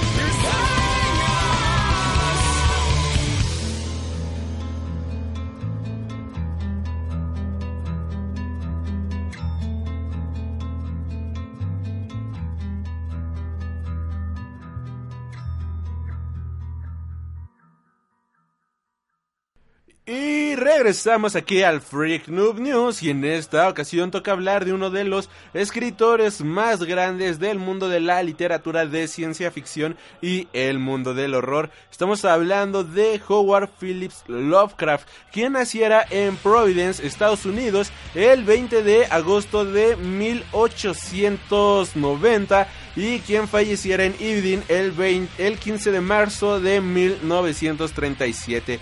Howard Phillips Lovecraft, mejor conocido como H.P. Lovecraft, fue un escritor estadounidense, autor de novelas y relatos de terror y ciencia ficción. A él se le considera un gran innovador del cuento de terror al que incorporó una mitología propia llamada Los mitos de Cthulhu, desarrollada en colaboración con otros autores y que se encuentra todavía vigente hoy en día. Su obra constituye un gran clásico del horror cósmico, una corriente que se aparta de la temática tradicional del horror sobrenatural como el satanismo o fantasmas, incorporando elementos de ciencia ficción como las razas alienígenas, viajes en el tiempo, existencia de otras dimensiones, entre otros más. Lovecraft cultivó asimismo la poesía, el ensayo y la literatura epistolar, y bueno, se le considera uno de los autores más influyentes del siglo XX en el género de la literatura fantástica. Howard Phillips Lovecraft nació el 20 de agosto de 1890 a las 9 de la mañana en el hogar familiar situado en el número 194, hoy 454 de Angel Street en Providence, capital del estado de Rhode Island. La casa fue derribada en 1961. Howard Phillips Lovecraft era hijo único de Winfield Scott Lovecraft y representante de ventas, bueno, quien fuera representante de ventas de la Gorham Silver Company, dedicada al comercio de la plata, metales preciosos y joyería, y de Sarah Susan Phillips, la segunda de los cuatro hijos de Watt Van Buren Phillips y Rogie Alsa Place. Para ambos era su primer matrimonio, aunque los dos habían superado los 30 años cuando firmaron el enlace. Lovecraft procedía de unos ancestros distinguidos en cuanto a su línea materna, los Phillips. Se podría rastrear su linaje hasta casi Mayflower, ya que los antepasados maternos se remontaban a la llegada de George Phillips a Massachusetts en 1630, cuando Lovecraft visitó alguna de las tierras de sus antepasados al este del estado de Rhode Island. El apellido de Phillips era recordado con cariño y respeto. Eh, su línea paterna también era de origen británico y Lovecraft pudo rastrear su apellido hasta el siglo XV. Al pequeño y solitario Howard le gustaba frecuentar parajes extraños y apartados para poder dar rienda suelta a la exaltada imaginación.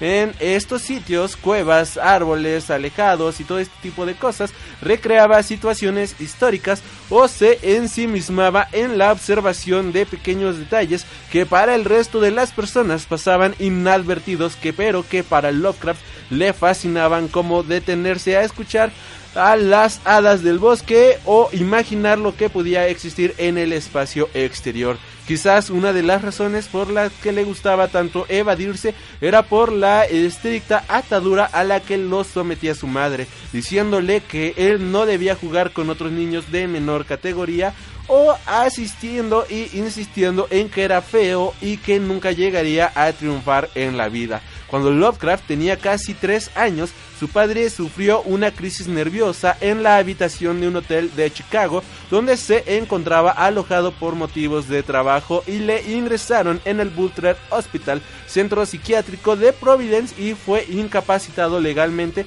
debido a una serie de trastornos de índole neurológica. A partir de este momento y durante los siguientes 5 años, permaneció ingresado en este hospital donde murió el 19 de julio de 1898 con el diagnóstico de parecía general en una fase terminal de la neurosífilis.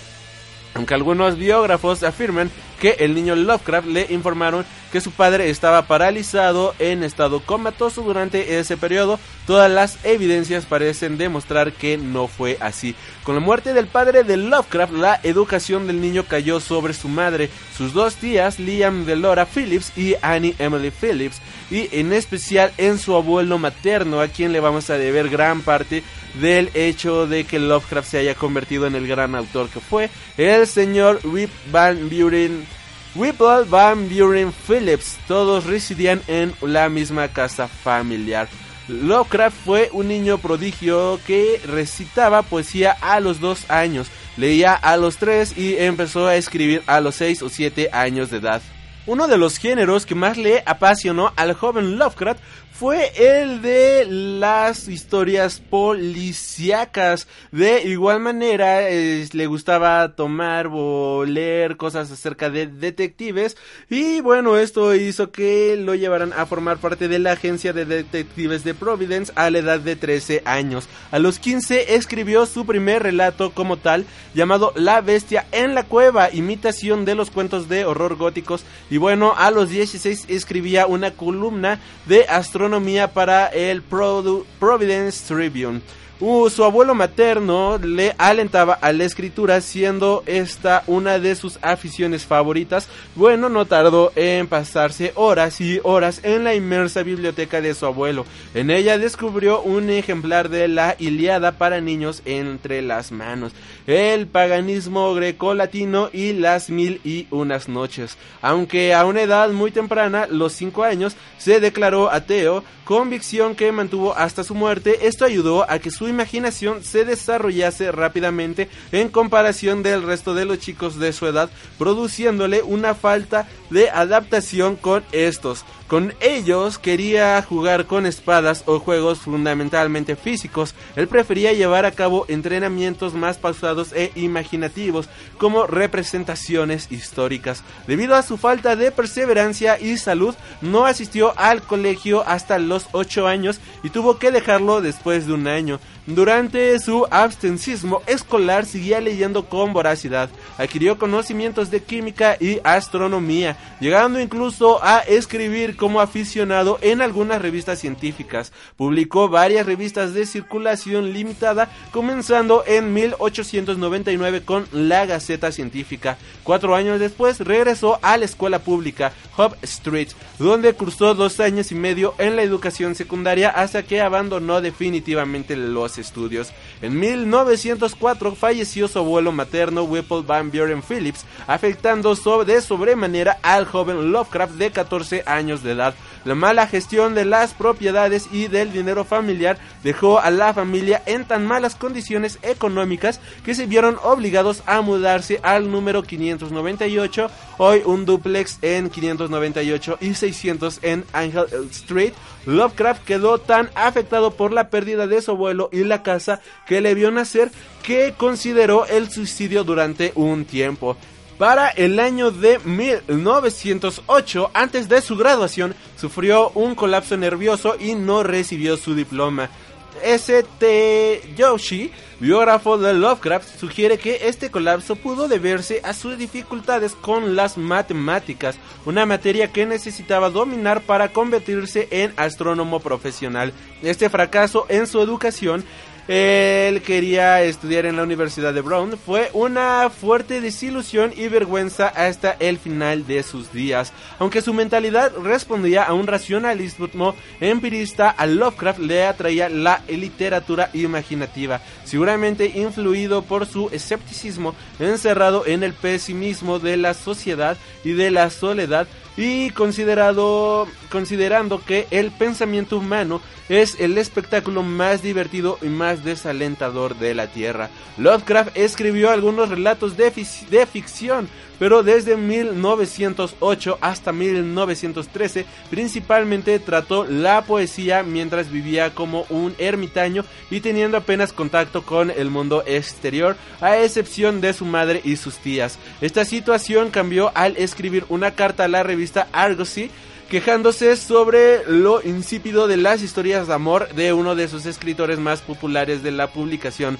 Fred Jackson. El debate entre los defensores de Jackson y Lovecraft en la, en la columna de opinión llamó la atención de Edward F. Das, presidente de la United Amateur Press Association, eh, o mejor conocida como la UAPA por sus siglas en inglés, que invitó a Lovecraft a unirse a ellos en el año de 1914 la UAPA infundió un nuevo vigor a Lovecraft sacándole su voluntaria reclusión y le insistió, insisti, insi, y le insistió a contribuir con sus poemas y ensayos. Un tiempo después se convirtió en presidente de la UAPA e incluso llegó a ser presidente de la NAPA, la rival de la UAPA en 1917. A petición de algunos amigos volvió a la ficción con historias mucho más pulidas como La tumba y Dagon.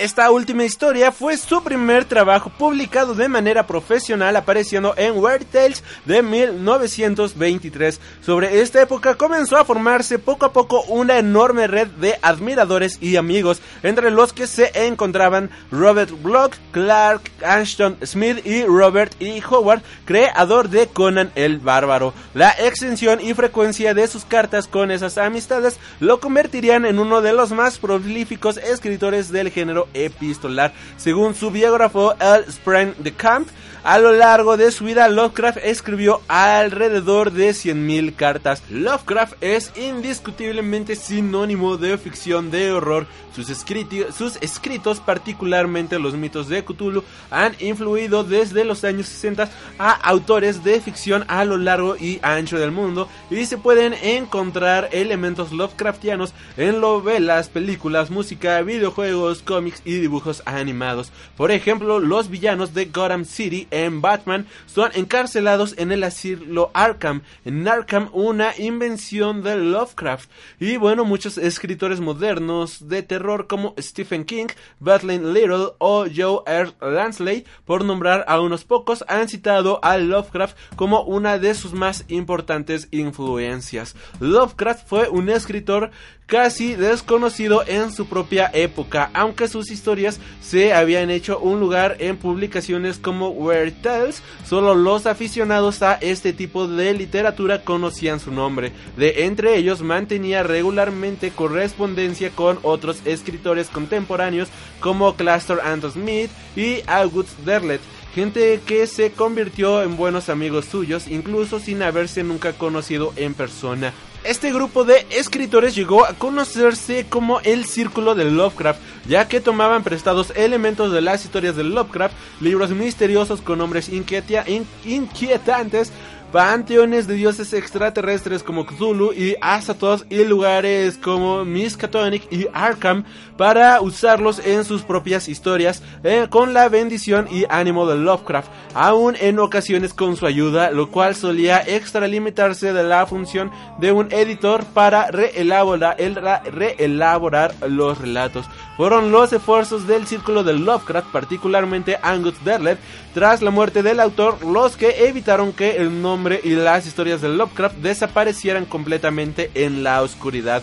Después de su fallecimiento, el círculo de Lovecraft siguió contribuyendo a su leyenda. August Derlet fue probablemente el más prolífico de todos ellos, ya que amplió y extendió la visión de Lovecraft. Las contribuciones de Derlet han sido objeto de mucha controversia, ya que mientras Lovecraft nunca consideró a su panteón de dioses extraterrestres más que como parte de la trama argumental, Derlet creó una cosmología completa con una guerra entre los antiguos o dioses arquetípicos como Hypnos o Ulthar y los dioses primigenios como Cthulhu y Nyarlathotep.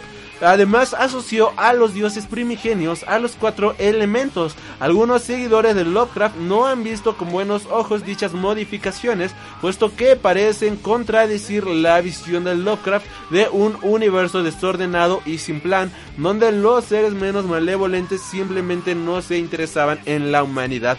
La pregunta que todo fan se hace es, ¿habría aprobado Lovecraft las extensiones de Derlet? Se dice que Lovecraft era muy comprensivo con esta clase de adiciones y modificaciones, por lo que probablemente hubiera dado el visto bueno a Derlet, pero no lo hubiera adoptado para sus propias historias. Si había un círculo de Lovecraft, entonces la versión de Derlet sería un añadido interesante, pero no formaría parte del círculo.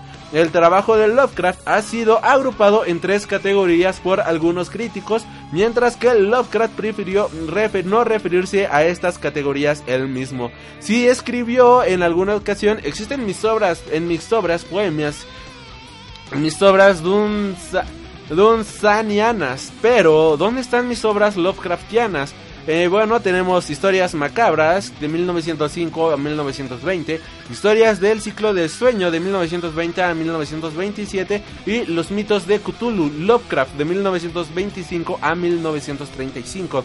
Algunos críticos no ven la diferencia entre el círculo del sueño y los mitos de Cthulhu, a menudo señalando el recurrente Necronomicon y los subsecuentes dioses. Una explicación frecuente argua arguiada es que el ciclo del sueño pertenece más a un género de fantasía en tanto que los mitos pertenece a la ciencia ficción.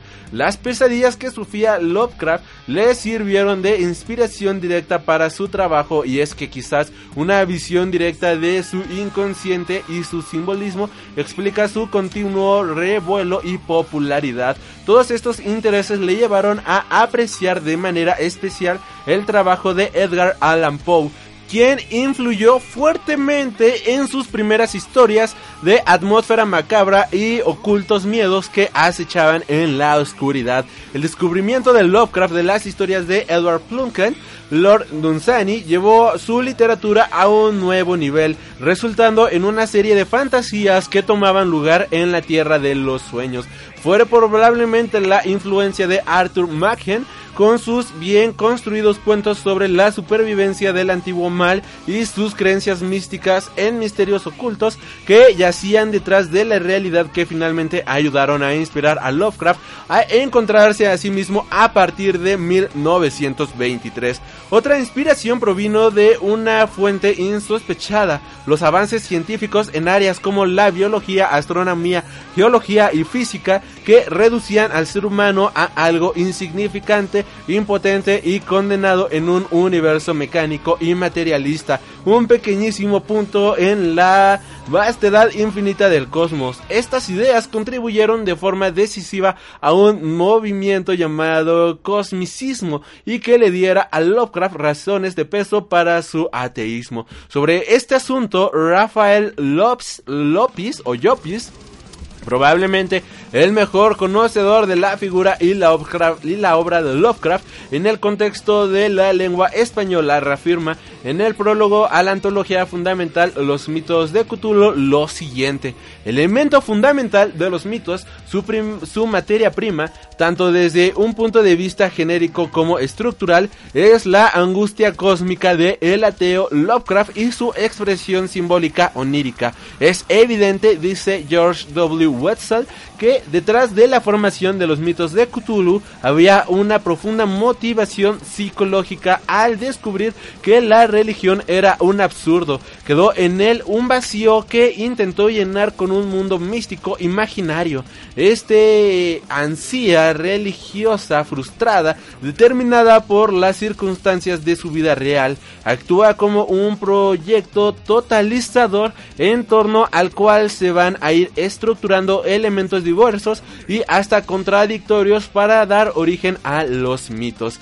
Eh, por otra parte, Jolips hace notar más adelante cómo recuerda el misticismo siniestro de los mitos Lovecraftianos, el estilo bíblico, los nombres sonoros y exóticos, el irrealismo onírico, el fondo luminoso de la religión arcaica que impregna relatos poeanos como Silencio o Sombra, o también los cuentos de un soñador debido a bueno, debido a otro precursor de Lovecraft, Lord Dunsany.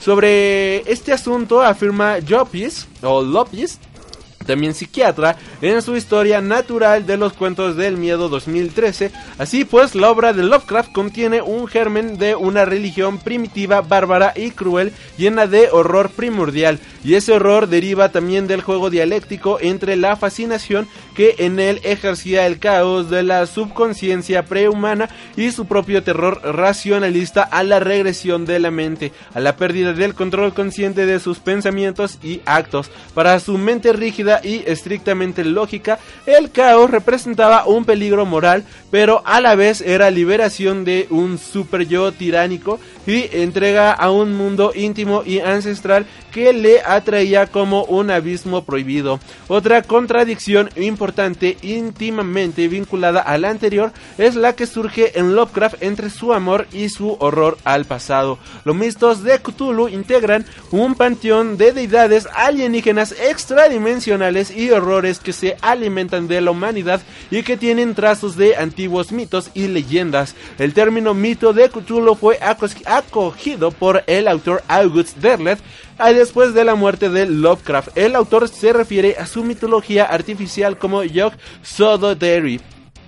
Sus obras crearon uno de los elementos de mayor influencia en el género del horror, el Necronomicon. El escrito secreto del árabe Abdul Ascares, el impacto y la fortaleza del concepto del mito ha llevado a algunos a concluir que Lovecraft basó su trabajo en mitos preexistentes y en creencias ocultistas. Ediciones apócrifas del Necronomicon también han sido publicadas a través de los años. Su, su prosa es anticuada y frecuentemente usaba vocabulario arcaico u ortografía en desuso, así como adjetivos de extraño uso como gibosa, cicloto y atavico, e intentos de transcribir dialectos que han sido clasificados de imprecisos. Su trabajo, al ser Lovecraft un anglófilo, está plasmado en un inglés británico utilizando comúnmente escritura anacrónica. Lovecraft fue un prolífico escritor de cartas. Durante su vida escribió miles de ellas. Como bien mencionaba, se estima que escribió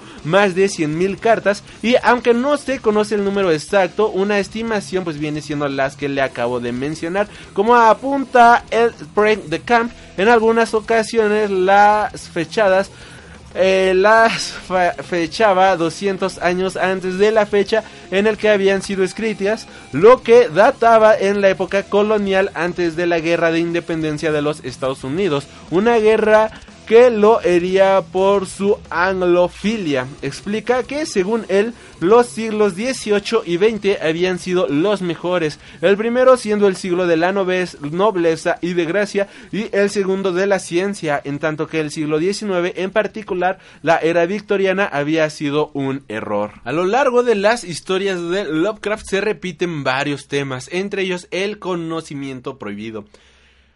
No hay en el mundo fortuna mayor, creo, que la incapacidad de la mente humana para relacionar entre sí todo lo que hay en ella. Vivimos en una isla de plácida ignorancia, rodeados por los negros mares de lo infinito, y no es nuestro destino emprender largos viajes, las ciencias, que siguen sus caminos propios, no han causado mucho daño hasta ahora. Pero algún día la unión de esos disociados conocimientos nos abrirán a la realidad y a la endeble posición que en ella ocupamos. Perspectivas tan terribles que enloqueceremos ante la revelación o huiremos de esta funesta luz, refugiándonos en la seguridad y la paz de una nueva edad de las tinieblas. H.P. Lovecraft en la llamada de Cthulhu 1928. Los protagonistas de las historias de Lovecraft siempre son conducidos a la unión eh, de estos disociados conocimientos y también así comienzan muchas de sus historias. Como tal cosa ocurre, la mente del protagonista o investigador por lo normal queda destruida por el abismal enormidad de lo descubierto, al ser incapaz de asimilar semejante conocimiento. Aquellos que se cruzan con sus manifestaciones vivas de lo incomprensible simplemente se vuelven locos. Aquellos personajes que intentan hacer uso de este conocimiento están invariablemente condenados. Algunas veces su trabajo atrae la atención de seres malévolos, ocasionalmente son aniquilados por monstruos de su creación. También se puede tomar el tema de extraterrestres en la humanidad.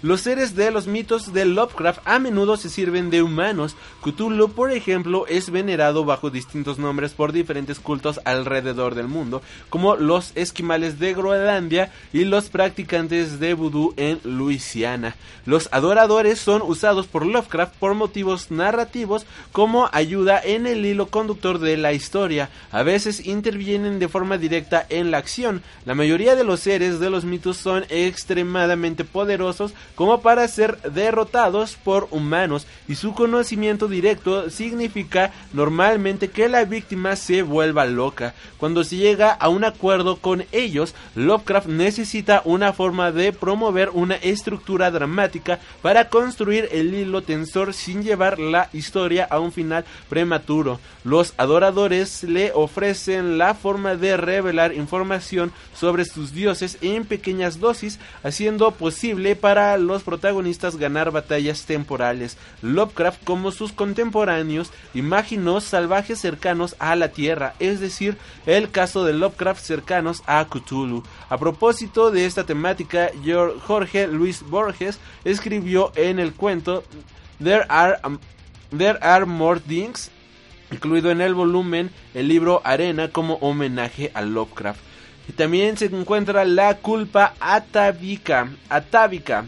Otro tema recurrente en las historias de Lovecraft es la idea de que los descendientes en una línea de sangre nunca pueden escapar de los crímenes cometidos por sus antepasados si estos han sido suficientemente atroces. Los descendientes pueden estar alejados en tiempo y en espacio y además en culpabilidad del acto en sí mismo, pero la sangre se lo revelará. Las ratas en paredes, el horror oculto, Arthur Jeremy, el alquimista, la sombra sobre Innsmouth y el caso de Charles Dexter Wars son un ejemplo de estos casos. También se encuentra la imposibilidad de escapar de el destino. A menudo Lovecraft en las historias de Lovecraft, el protagonista es incapaz de controlar sus propias acciones o encuentra imposible caminar en el curso de los acontecimientos. Muchos de estos personajes escaparían del peligro si simplemente corrieran en dirección opuesta, aunque esta posibilidad nunca surge o es de alguna forma sometida por una entidad externa,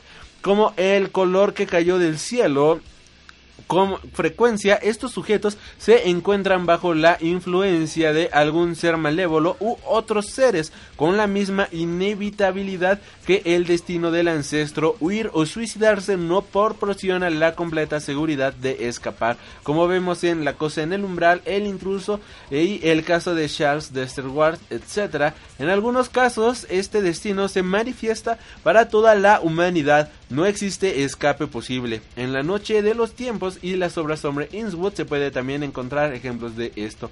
En los relatos sobre los sueños en la casa de la bruja, la poética de Lovecraft apunta a la imposibilidad de triunfo de los saberes popular y científico como las leyendas y la ciencia frente al horror de lo desconocido.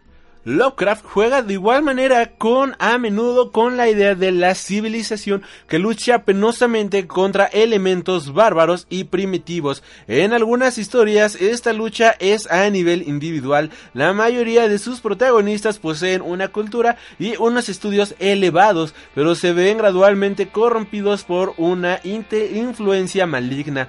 En estas historias la maldición es normalmente hereditaria o por cruzarse con seres no humanos hechos tocantes al difunto Arthur Jeremy y su familia en 1920, La sombra sobre Innsmouth en 1931 son ejemplo de esto, o a través de cierta influencia mágica como en el caso de Charles Dexter Ward, la degradación física y mental aparecen de forma conjunta. El tema de la sangre corrompida podría representar la preocupación de Lovecraft respecto a la historia de su familia, particularmente la muerte de su padre debido a lo que Lovecraft sospecha que fue a causa de un desorden sifilítico. Ah, en otras historias, una sociedad al completo es amenazada por la barbarie. A veces, dicho barbarismo es representado por una amenaza externa, como una civilización destruida por la guerra en Polaris. Y bueno, de vez en cuando, una, un pequeño grupo de gente cae en decadencia y surge espontáneamente un activismo como el horror oculto. Mucho más frecuentemente tales historias involucran a una cultura civilizada que es gradualmente socavada por una clase baja marginal sin educación ni derechos que se haya influida por fuerzas inhumanas. Un componente común también en el trabajo de Lovecraft es asociar la virtud al intelecto, una clase elevada, civilización y racionalidad a la raza blanca que a menudo contrapuso con el corrupto, intelectualmente inferior, incivilizado e irracional que asoció con la gente de clase baja, racialmente impura y o no de raza europea de piel más oscura que frecuentemente eran los villanos en sus historias, o sea, los negros. Algunas de sus opiniones racistas más cruentas pueden localizarse en su poesía, particularmente en On the Creation of Niggers y New England Fallons, ambas de 1912. En On the Creation of Niggers, Lovecraft plasma de una forma muy cruda sus prejuicios, caracterizando explícitamente a la gente negra como subhumanos. Y bueno, a continuación les voy a leer un pequeño fragmento de esto. Cuando tiempo atrás los dioses crearon la tierra a imagen y semejanza de Júpiter, al incipiente hombre moldeaban. Para tareas menores las bestias fueron creadas, aunque de la especie humana muy alejada estaban, para llenar el vacío y unirlas al resto de la humanidad. Los anfitriones de el Olimpo ingeniaron un astuto plan, una bestia forjarían, una figura semi-humana, colmada de vicios y negro fue llamada. Eh, en la llamada de Cthulhu, Lovecraft describe a un grupo de mestizos de adoradores de Cthulhu de la siguiente manera. Examinados en el cuartel de la policía, luego de un viaje agotador, los prisioneros resultaron ser mestizos de muy baja ralea y mentalmente débiles. Eran en su mayor parte marineros y había algunos negros y mulatos, procedentes casi de las islas de Cabo Verde, que daban un cierto matiz vudú a aquel culto heterogéneo, pero no se necesitaron muchas preguntas para comprobar que se trataba de algo más antiguo y profundo que un fetichismo africano. Aunque degradados e ignorantes, los prisioneros se mantuvieron fieles con sorprendente consistencia a la idea central de su aborrecible culto. Y bueno, Lovecraft también expresó en alguna ocasión creencias racistas y etnocentristas en sus cartas personales. En una carta fechada con el 23 de enero de 1920, Lovecraft escribió para el hombre evolucionado, la cumbre del perfeccionismo orgánico de la Tierra, ¿qué rama del pensamiento se ajusta mejor que aquella que conquista las más altas y exclusivas facultades humanas? El salvaje primitivo o simio simplemente rebusca en la selva para encontrar una compañera. El ario eminente debe de elevar sus ojos a los mundos de más allá y considerar su relación con el infinito. Cabe mencionar de que Lovecraft pues, es hijo de su época y en aquel entonces pues el racismo lamentablemente era pan de cada día. Las mujeres no tenían derecho ni siquiera al voto y se vivía en una etapa completamente diferente a como se vive hoy en día. Podemos continuar también con en Herbert West Reanimator, Lovecraft describe a un varón africano que acaba de fallecer de la siguiente manera. Era un ser repugnante, con pinta de gorila, unos brazos anormalmente largos que le parecían de manera inevitable patas y una cara que irremediablemente hacía pensar en los secretos insondables del Congo y las llamadas del Tam Tam bajo una luna misteriosa. El cuerpo debió tener peor aspecto en vida, pero el mundo contiene mucha fealdad. También en el horror de Red Hawk, un personaje descrito como un árabe con una odiosa boca negroide. En la obra El lazo de Medusa, escrito para Stella Bishop, la sorpresa final de la historia le puede revelar que el villano de la historia era una medusa vampírica, es que ella era una débil y sutilmente, aún a los ojos del genio, el vástago indiscutible de los primeros pobladores de Zimbabue, no era de extrañar que tuviera un lazo con la anciana bruja Sonfinsba ya que en una diluida porción Marceline era negra. Y así podemos continuar con un gran, gran infinidad de casos de este tipo. Los narradores de la calle Herbert West Reanimation, él y la llama, llamada de Cthulhu, la sombra sobre Innsmouth, el horror en Red Hawk y entre muchas otras historias expresan sentimientos que podrían ser considerados hostiles hacia los judíos. Se casó con una mujer ucraniana de ancestros judíos, Sona Green, quien más tarde come, come, comentó que tenía que recordarle constantemente sus raíces cuando realizaba algún comentario antisemita. Siempre que nos encontrábamos en las calles de New York, eh, abarrotadas de personas de distintas nacionalidades y credos, Howard venía lívido de la rabia, parecía que iba a perder la cabeza. Hasta cierto punto las ideas de Lovecraft referentes a la raza reflejaban actitudes comunes en esa época y particularmente las leyes de segregación racial se hacían cumplir en la mayor parte del territorio estadounidense. Muchos de los estados promulgaban leyes eugenésticas y prohibiciones en contra del mestizaje que también eran comunes en áreas no católicas en Europa. Un movimiento popular durante la década de los 20 dio como resultado en una drástica restricción en la inmigración hacia los Estados Unidos, culminando en la ley de migración de 1924 que ponía de manifiesto testimonios de expertos ante el Congreso de Estados Unidos sobre la amenaza, la amenaza hacia la sociedad americana en la asimilación de personas de baja cultura del este y del sur de Europa. Lovecraft era un anglófilo confeso y sostenía que la cultura inglesa era el pináculo comparativo de la civilización y consideraba a los descendientes de los primeros ingleses en América como una rama de segunda clase. Todos los demás por debajo de ellos, por ejemplo, su poema An America to Mother England, su amor por la historia y la cultura inglesa se ve a menudo reflejada en su trabajo como la nostalgia del rey Curanes por Inglaterra en la búsqueda onírica de la desconocida Catad. Las ideas de Lovecraft sobre la eugenesia se extendían a menudo sobre sus personajes de raza blanca. Mostró una mayor simpatía por la raza caucásica y los grupos culturales europeos. El narrador de Aire Frío hablaba de forma despectiva sobre los pueblos hispanoamericanos de su vecindario, pero respeta al rico y aristócrata, Dr. Muñoz por sus orígenes celtibereos y porque es un hombre de cuna culto y de buen gusto. Los descendientes degenerados de los inmigrantes holandeses de las montañas Catskill, quienes correspondían exactamente con la basura blanca en el sur, que se menciona más allá del sueño de 1919, son elementos comunes.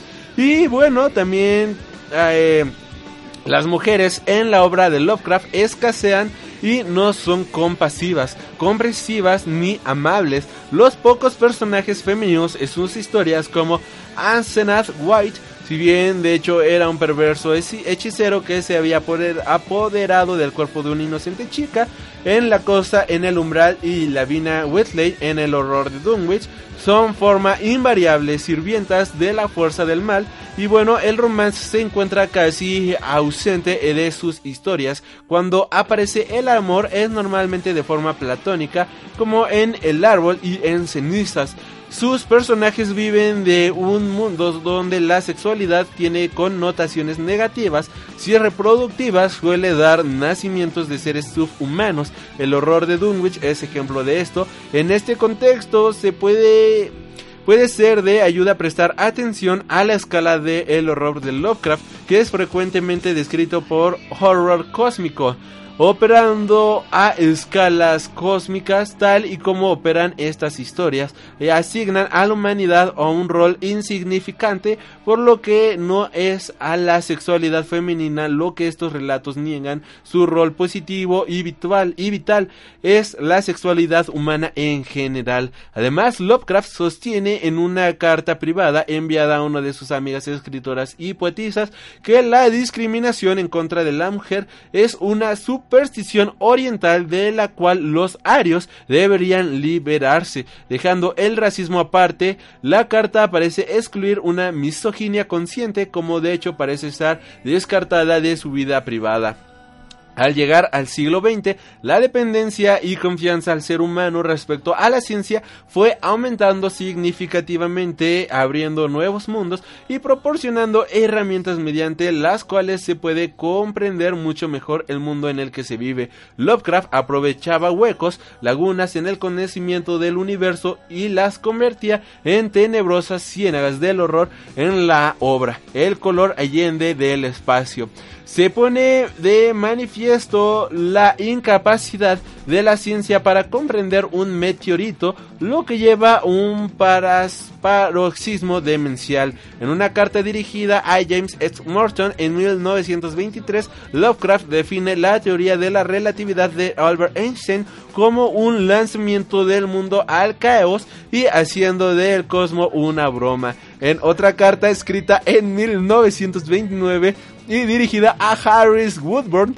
Lovecraft especula con la comodidad que proporciona a la ciencia y el riesgo que suponía que colapsara. Es más, en una época donde el ser humano veía la ciencia como algo tremendamente poderoso e ilimitado, Lovecraft se dio cuenta de su potencial alternativo y sus tenebrosos resultados. Por último, el estilo de Lovecraft es muy característico e inconfundible, pero no era lo que se dice un estilista. Se limitaba a conseguir un tono siempre serio y solemne, comparado, por ejemplo, con otro maestro del género del terror. Jim- James.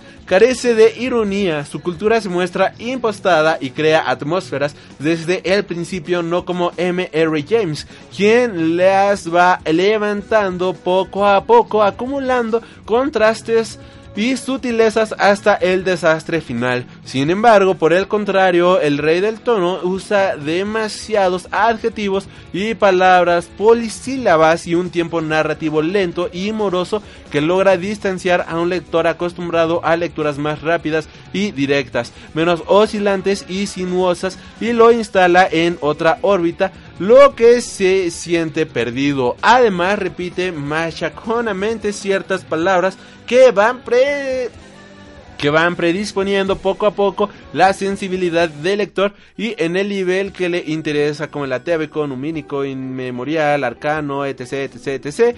Como suele narrar desde el punto de vista de un erudito, usa un inglés arcaico y adjetivado que le sirve para conferir una falsa autoridad polvorienta y la patina del tiempo a lo que narra, inventándose una bibliografía ficticia de grimorios en latín árabe o hebreo.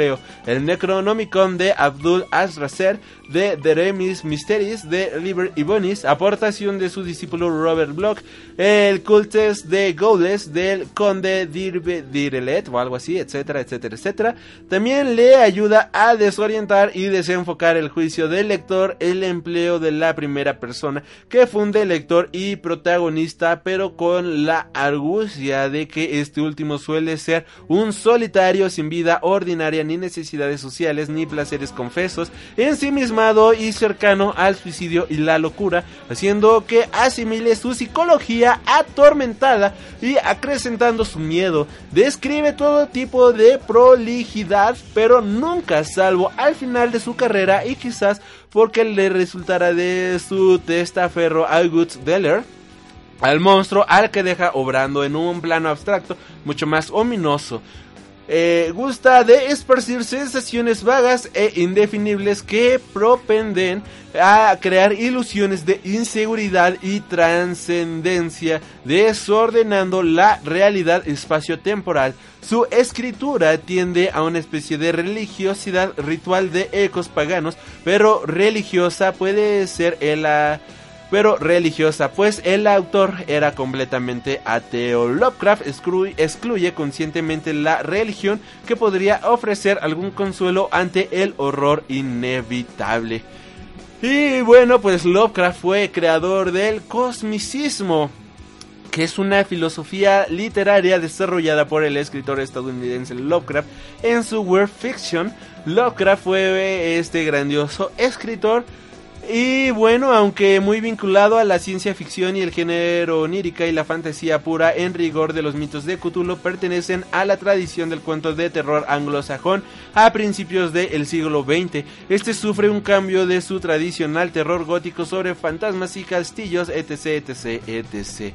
Con esto pues tenemos que Lovecraft viene siendo uno de los mejores y grandes escritores referentes de todo este tipo de escrituras de cosmicismo por decirlo de esta manera de este mundo de este horror cósmico y ya nada más para para así ir cerrando pues él tiene a varios seres, él tiene a varios dioses, entre los que se encuentran los primigenios, que son una de las clases de dioses establecida por August Deller, son aliados de los dioses exteriores y enemigos declarados de los dioses arquetípicos, de los cuales ahorita vamos a hablar. Y bueno, el más destacado de este grupo es el Gran Cthulhu. Los primigenios llegaron a la Tierra desde el vasto espacio exterior hace eones y tras cruentas batallas con los antiguos que eran quienes por entonces dominaban el mundo, lograron establecerse y difundir su culto entre las criaturas. Pero entonces aparecieron los dioses de los hombres o los dioses arquetípicos. Estos lucharon ferozmente y gracias a su dominio de la magia derrotaron y sillaron a los primigenios en lugares remotos usando para ello el poder del símbolo arcano. Desde entonces los primigenios permanecen encerrados a la espera de que un brujo o una secta consigan liberarlos, situación que aprovecharán para derrocar a los arquetípicos y subyugar a la raza humana, pudiendo llegar incluso a destruir a la raza, a destruir a la tierra. Por otro lado tenemos a los dioses exteriores u otros dioses, que son el grupo más poderoso de dioses pese a ser el más reducido, gobernados por el temible Azathoth, los dioses exteriores pueblan la oscuridad del espacio y acuden cuando sus devotos o su heraldo Nyarlathotep les convocan. Su diferencia con respecto a los primigenios convencionales no queda muy clara, aunque se dice que es posible que este radique en que los exteriores sean en realidad una estirpe más antigua de primigenios. Los dioses exteriores están también enfrentados con los dioses arquetípicos. Los dioses exteriores son horrorosos y amorfos y su sola visión tiende a causar la locura. Eh, algunos dioses exteriores se reúnen en torno al inepto líder Azathoth con el fin de tocar música para él y mantenerlo relajado. Este es el caso de Gron, Tulskatur, Iturn, Nemba y Nyarlathotep. Además existen unos dioses exteriores menores los flautistas amorfos de Azathoth cuya única misión es distraer a Azathoth con el son de sus flautas. Los flautistas amorfos de Azathoth o servidores de los otros dioses son una raza extraterrestre de los mitos de Cthulhu que están estrechamente relacionados con Azathoth. Eh, criaturas semejantes a los sapos que parecían cambiar su forma y apariencia constantemente y de los que emanaba de alguna forma eh, que soy incapaz de distinguir un horrible ulular, una especie de flauta. Eh, esta es la descripción que se da en ellos en el que acecha en el umbral. Este libro escrito obviamente por Lovecraft parece ser que tienen aspectos anfibios, aplastados, rechonzos y deformes con unos tentáculos que les permiten el movimiento, aunque algunos también se pueden desplazar rodando. Sin embargo, carecen de una forma definida y una anatomía se distorsiona al son de las flautas que tocan. El principal objetivo de estos seres es mantener adormecido a Azad Azathoth con el sonido de sus flautas, evitando así que enloqueciese y destruya el universo. Sin embargo, existe una pareja de flautistas amorfos que abandonó la corte de Azathoth para acompañar a Nyarlathotep por eh, su viaje por el cosmos. Esto es posible para ellos porque no necesitan respirar. Entre algunas curiosidades tenemos los flautistas amorfos aparecen en El horror de Red Hook, pese a que en dicho relato no aparece ningún otro elemento que pueda vincularlos con el corpus de la mitología Lovecraftiana. Y bueno, esta es una de las pocas razas a las que en ningún momento se les da nombre determinado, siendo flautistas amorfos en realidad una forma genérica que empleaba Lovecraft en sus relatos para referirse a ellos.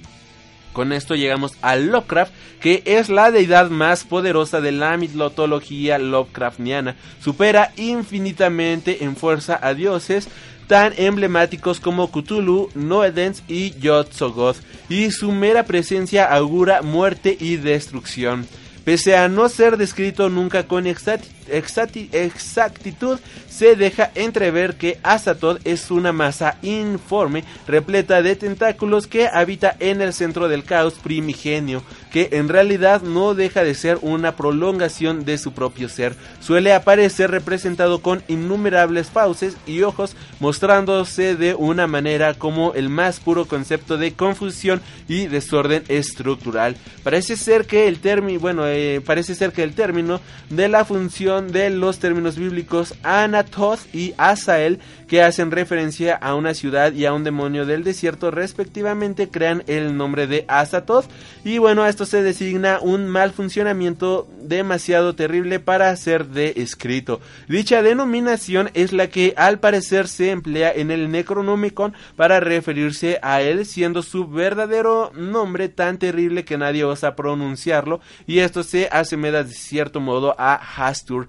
Azatoth en los mitos de Lovecraft, pues nunca aparece físicamente, lo que se sabe de él se debe únicamente a alusiones dadas por el Necronomicon. Son precisamente los textos de los pasajes en los que figura su nombre, lo único que certifica su existencia, pero ya se encarga Nyarlathotep, su heraldo, su heraldo, de mantener viva la pavorosa leyenda de este sultán de los demonios. Se dice, entre otras cosas, que Azatoth es una deidad ciega y carente de inteligencia y bueno, también es precisamente su estupidez lo que hace que sea tan peligroso, ya que de por ella es irreflexivo e insensible al dolor que puede causar en el caso de que sufran un ataque de cólera.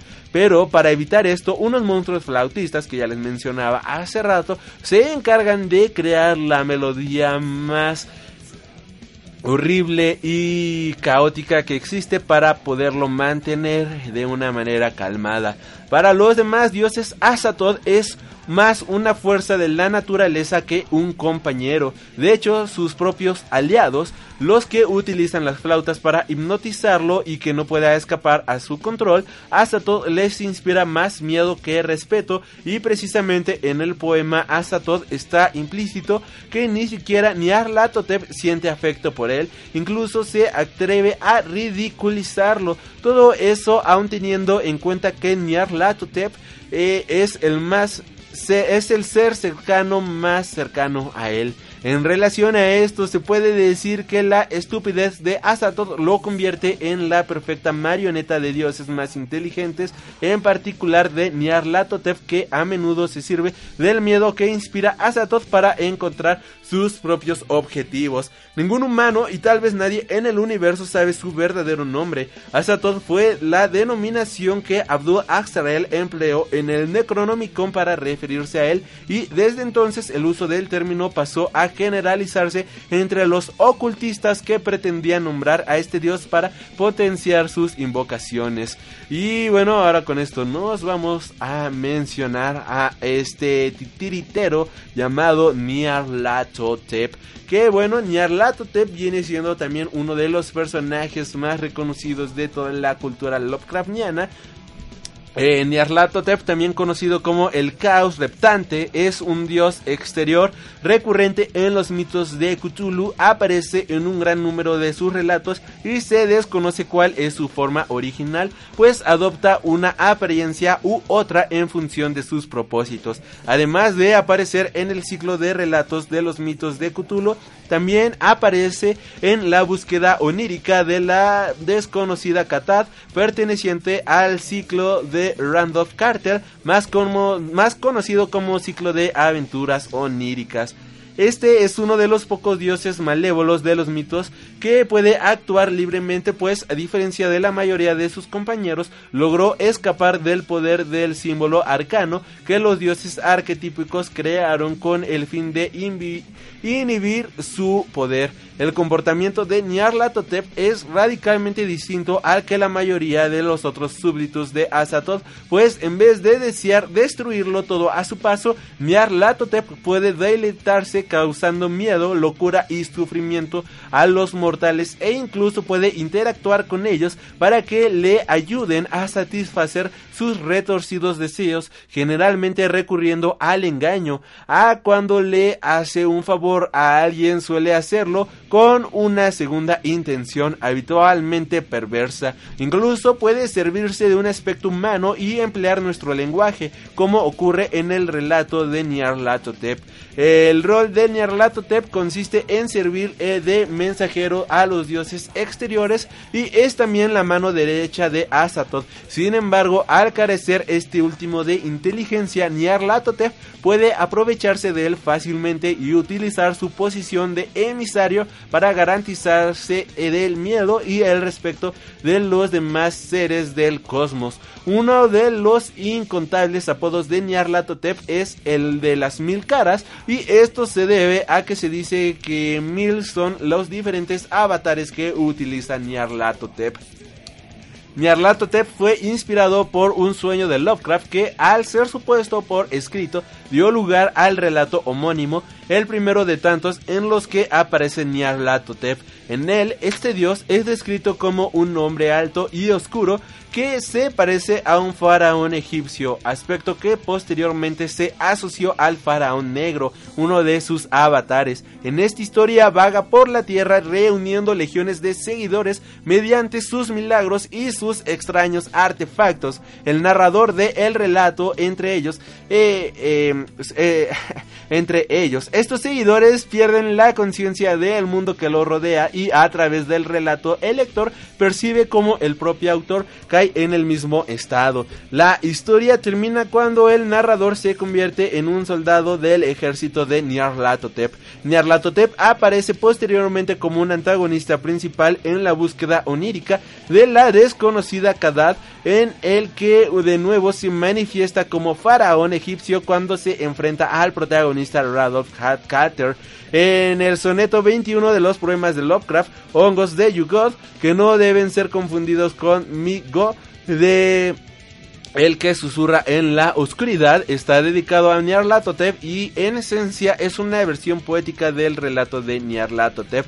Posteriormente en El Morador de las Tinieblas, el monstruo de alas de murciélago con tentáculos y que habita en la oscuridad, en el deván de la iglesia de la secta de la sabiduría de las estrellas en Providence, es considerada otra forma o manifestación de Nyarlathotep. De hecho, este avatar llegaría a convertirse en una de sus formas más populares por ser una de las que ha aparecido en más relatos, inclus inclusive algunos de Robert. Aunque Nyarlathotep es un personaje de Lovecraft, pues aparece solo en cuatro relatos y un soneto más que cualquier primigenio o dios. Su nombre es mencionado con frecuencia en muchos otros, por ejemplo en el que susurra en la oscuridad, el nombre de Nyarlathotep es pronunciado con frecuencia por los hongos de Yugoth en un ritual o alabanza indicando que lo adoran y honran de alguna forma. Además, muchos otros autores como Stephen King o August Derlet siguieron trabajando con este personaje y bueno, en 2012 además Nocte y Edge Entertainment publicaron una antología titulada Las mil caras de Nyarlathotep en las que la figura principal es este dios. A pesar de las similitudes de tema y nombre, Nyarlathotep no aparece en las historias de El Caos Reptante, una historia apocalíptica escrita en colaboración con Elizabeth Belsky. Uno de los personajes más famosos de toda la cultura Lovecraftiana es indiscutiblemente Cthulhu. Y bueno, pues Cthulhu viene siendo una entidad cósmica, un primer un dios primigenio que apareció por primera vez en la historia corta de The Call of Cthulhu, en español La llamada de Cthulhu, publicada en la revista Weird Tales de 1928. Supuestamente la información que existe sobre él proviene fundamentalmente del llamado texto de Riley. Eh, su nombre ha sido escrito de decenas de maneras diferentes y bueno, también a menudo su nombre va predecido por el epíteto Cthulhu el Grande, Cthulhu el Muerto, Cthulhu el Pavoroso. Lovecraft transcribe la pronunciación de Cthulhu como Clu, Clu o algo así. La verdad es que de hecho es algo completamente impronunciable y el propio autor lo había mencionado de que la la, la, la, la, la, estructura humana no está diseñada para pronunciar estos nombres. Y bueno, esto en castellano sonaría muy similar a pero de manera, ¿cómo se llama? ¿cómo decirlo? Gutural, por decirlo, algo por el estilo. Suena, suena horrible, dejémoslo en Cthulhu. Eh, Yoshi señala, sin embargo, que Lovecraft dio varias pronunciaciones en diferentes ocasiones. Según Lovecraft, estas no son más que lo más cercano que el aparato vocal humano puede llegar a reproducir las sílabas de una lengua extraterrestre. Mucho tiempo después de la muerte de Lovecraft, la pronunciación Cthulhu o Haedulu se hizo más común y el juego de The Call of Cthulhu la hizo suya. Lovecraft describe a Cthulhu como un monstruo de perfil vagamente humano, pero con una cabeza a modo de pulpo, cuyo rostro era una masa de tentáculos, un cuerpo cubierto de escamas y de aspecto gomoso, unas prodigiosas garras tanto en extremidades anteriores como posteriores y unas largas y estrechas alas en la espalda. Cthulhu ha sido descrito por tanto como una mezcla entre humano, un pulpo y un dragón con un tamaño de cientos de metros de altura. Posee además brazos, piernas y un par de alas rudimentarias en su espalda. La cabeza de Cthulhu es representada como algo similar al cuerpo de un pulpo gigante con un enorme número desconocido de tentáculos rodeando su boca. Sin embargo, Cthulhu es capaz de cambiar la forma de su cuerpo a voluntad y extender las extremidades rectáctiles y tentáculos como lo considere oportuno. Eh, según la llamada de Cthulhu, esta entidad malévola estaba hibernando dentro de una ciudad sumergida en el Pacífico Sur llamada Riley. Y bueno, el durmiente Cthulhu es al parecer la fuente de la ansiedad constante de la humanidad, ansiedad inculcada a un nivel subconsciente también es objeto de culto de una serie de religiones que se encuentran en Nueva Zelanda, Groenlandia, Luisiana y las montañas de China y de otros monstruos Lovecraftianos llamados profundos y mi go, bueno, mi diagonal go. El relato afirma que, aunque actualmente está atrapado, Cthulhu volverá algún día a la faz de la tierra y sus fieles cantan Fulgui, Magle, Cthulhu, Riley, bla bla bla bla bla bla bla bla. Bueno, es que no lo, no lo puedo pronunciar, lo siento. Y bueno, esto traducido a letra humana y no extraterrestre dice lo siguiente. En su hogar, en Riley, el difunto Cthulhu aguarda soñando. Lovecraft concibió además una detallada genealogía de Cthulhu publicados como carta eh, 617 en Selected Letters, en la que este es la figura central en torno a la cual se establecen los parentescos en el relato de El horror de Dunwich de 1928 existen referencias a Cthulhu, mientras que en el que susurra en la oscuridad de 1930 se sugiere que uno de los personajes conoce los orígenes de la, de la criatura. También para 1931 en la novela En las montañas de la locura se menciona a las semillas estelares de Cthulhu que combatieron contra otra raza llamada los antiguos, seres anteriores a la aparición del hombre.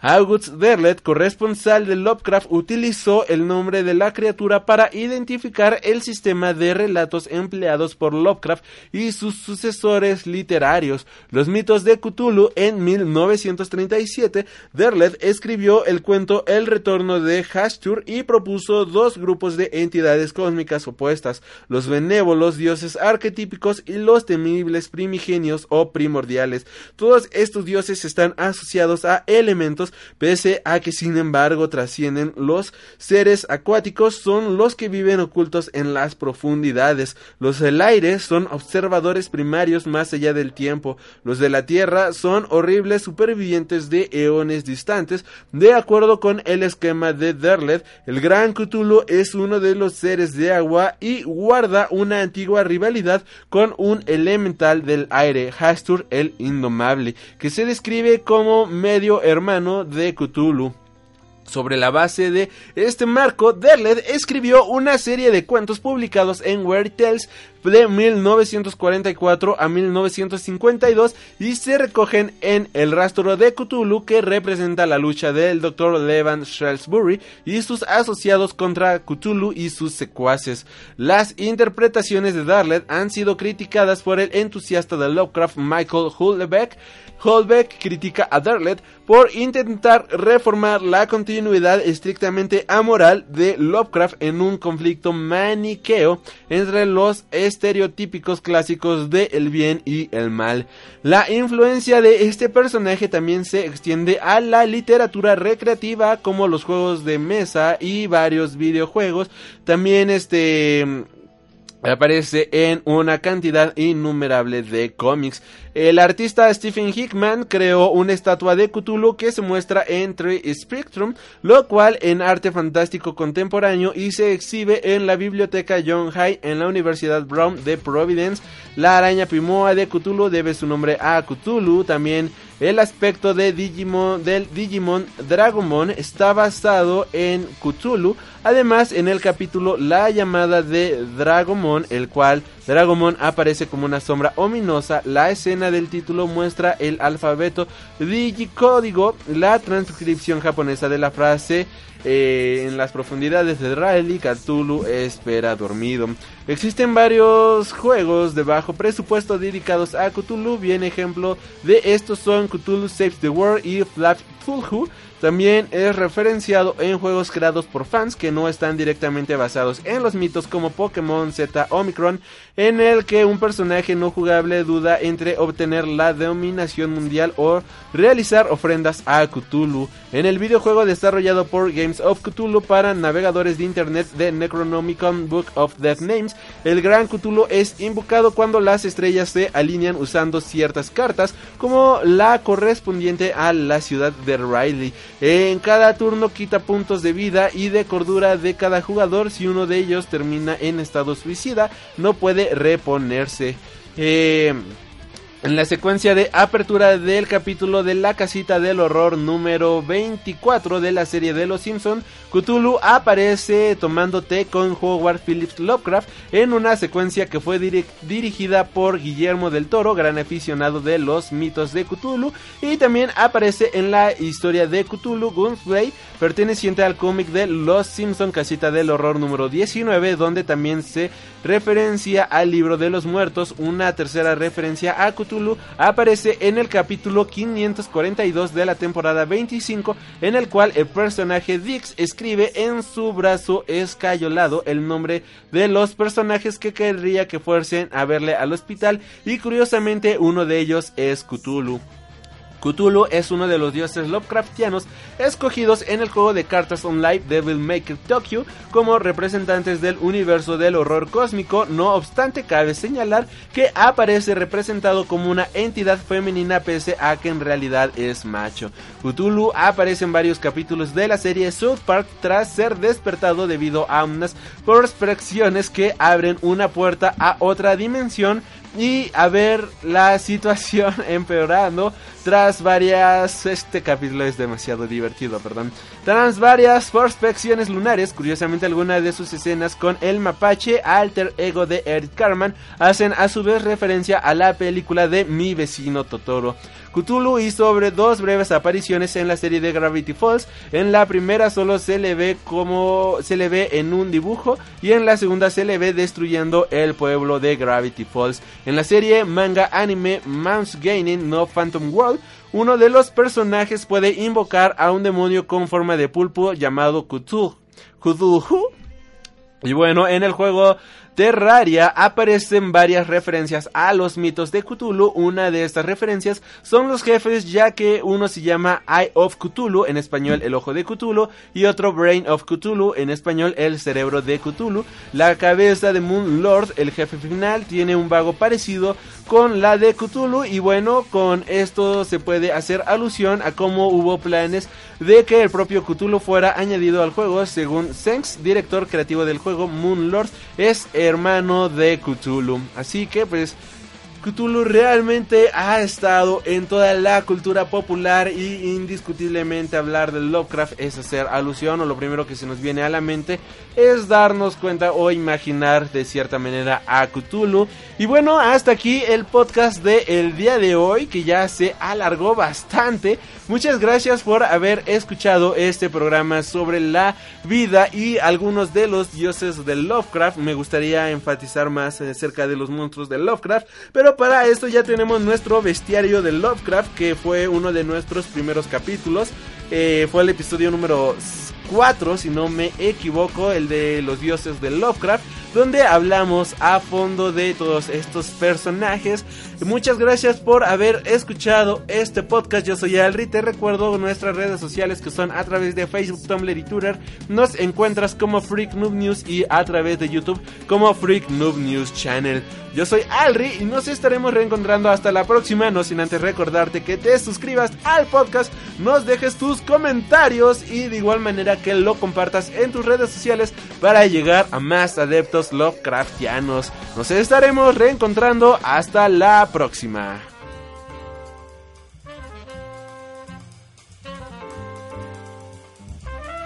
Has tenido el honor de escuchar Freak Noob News, tu programa de cultura geek.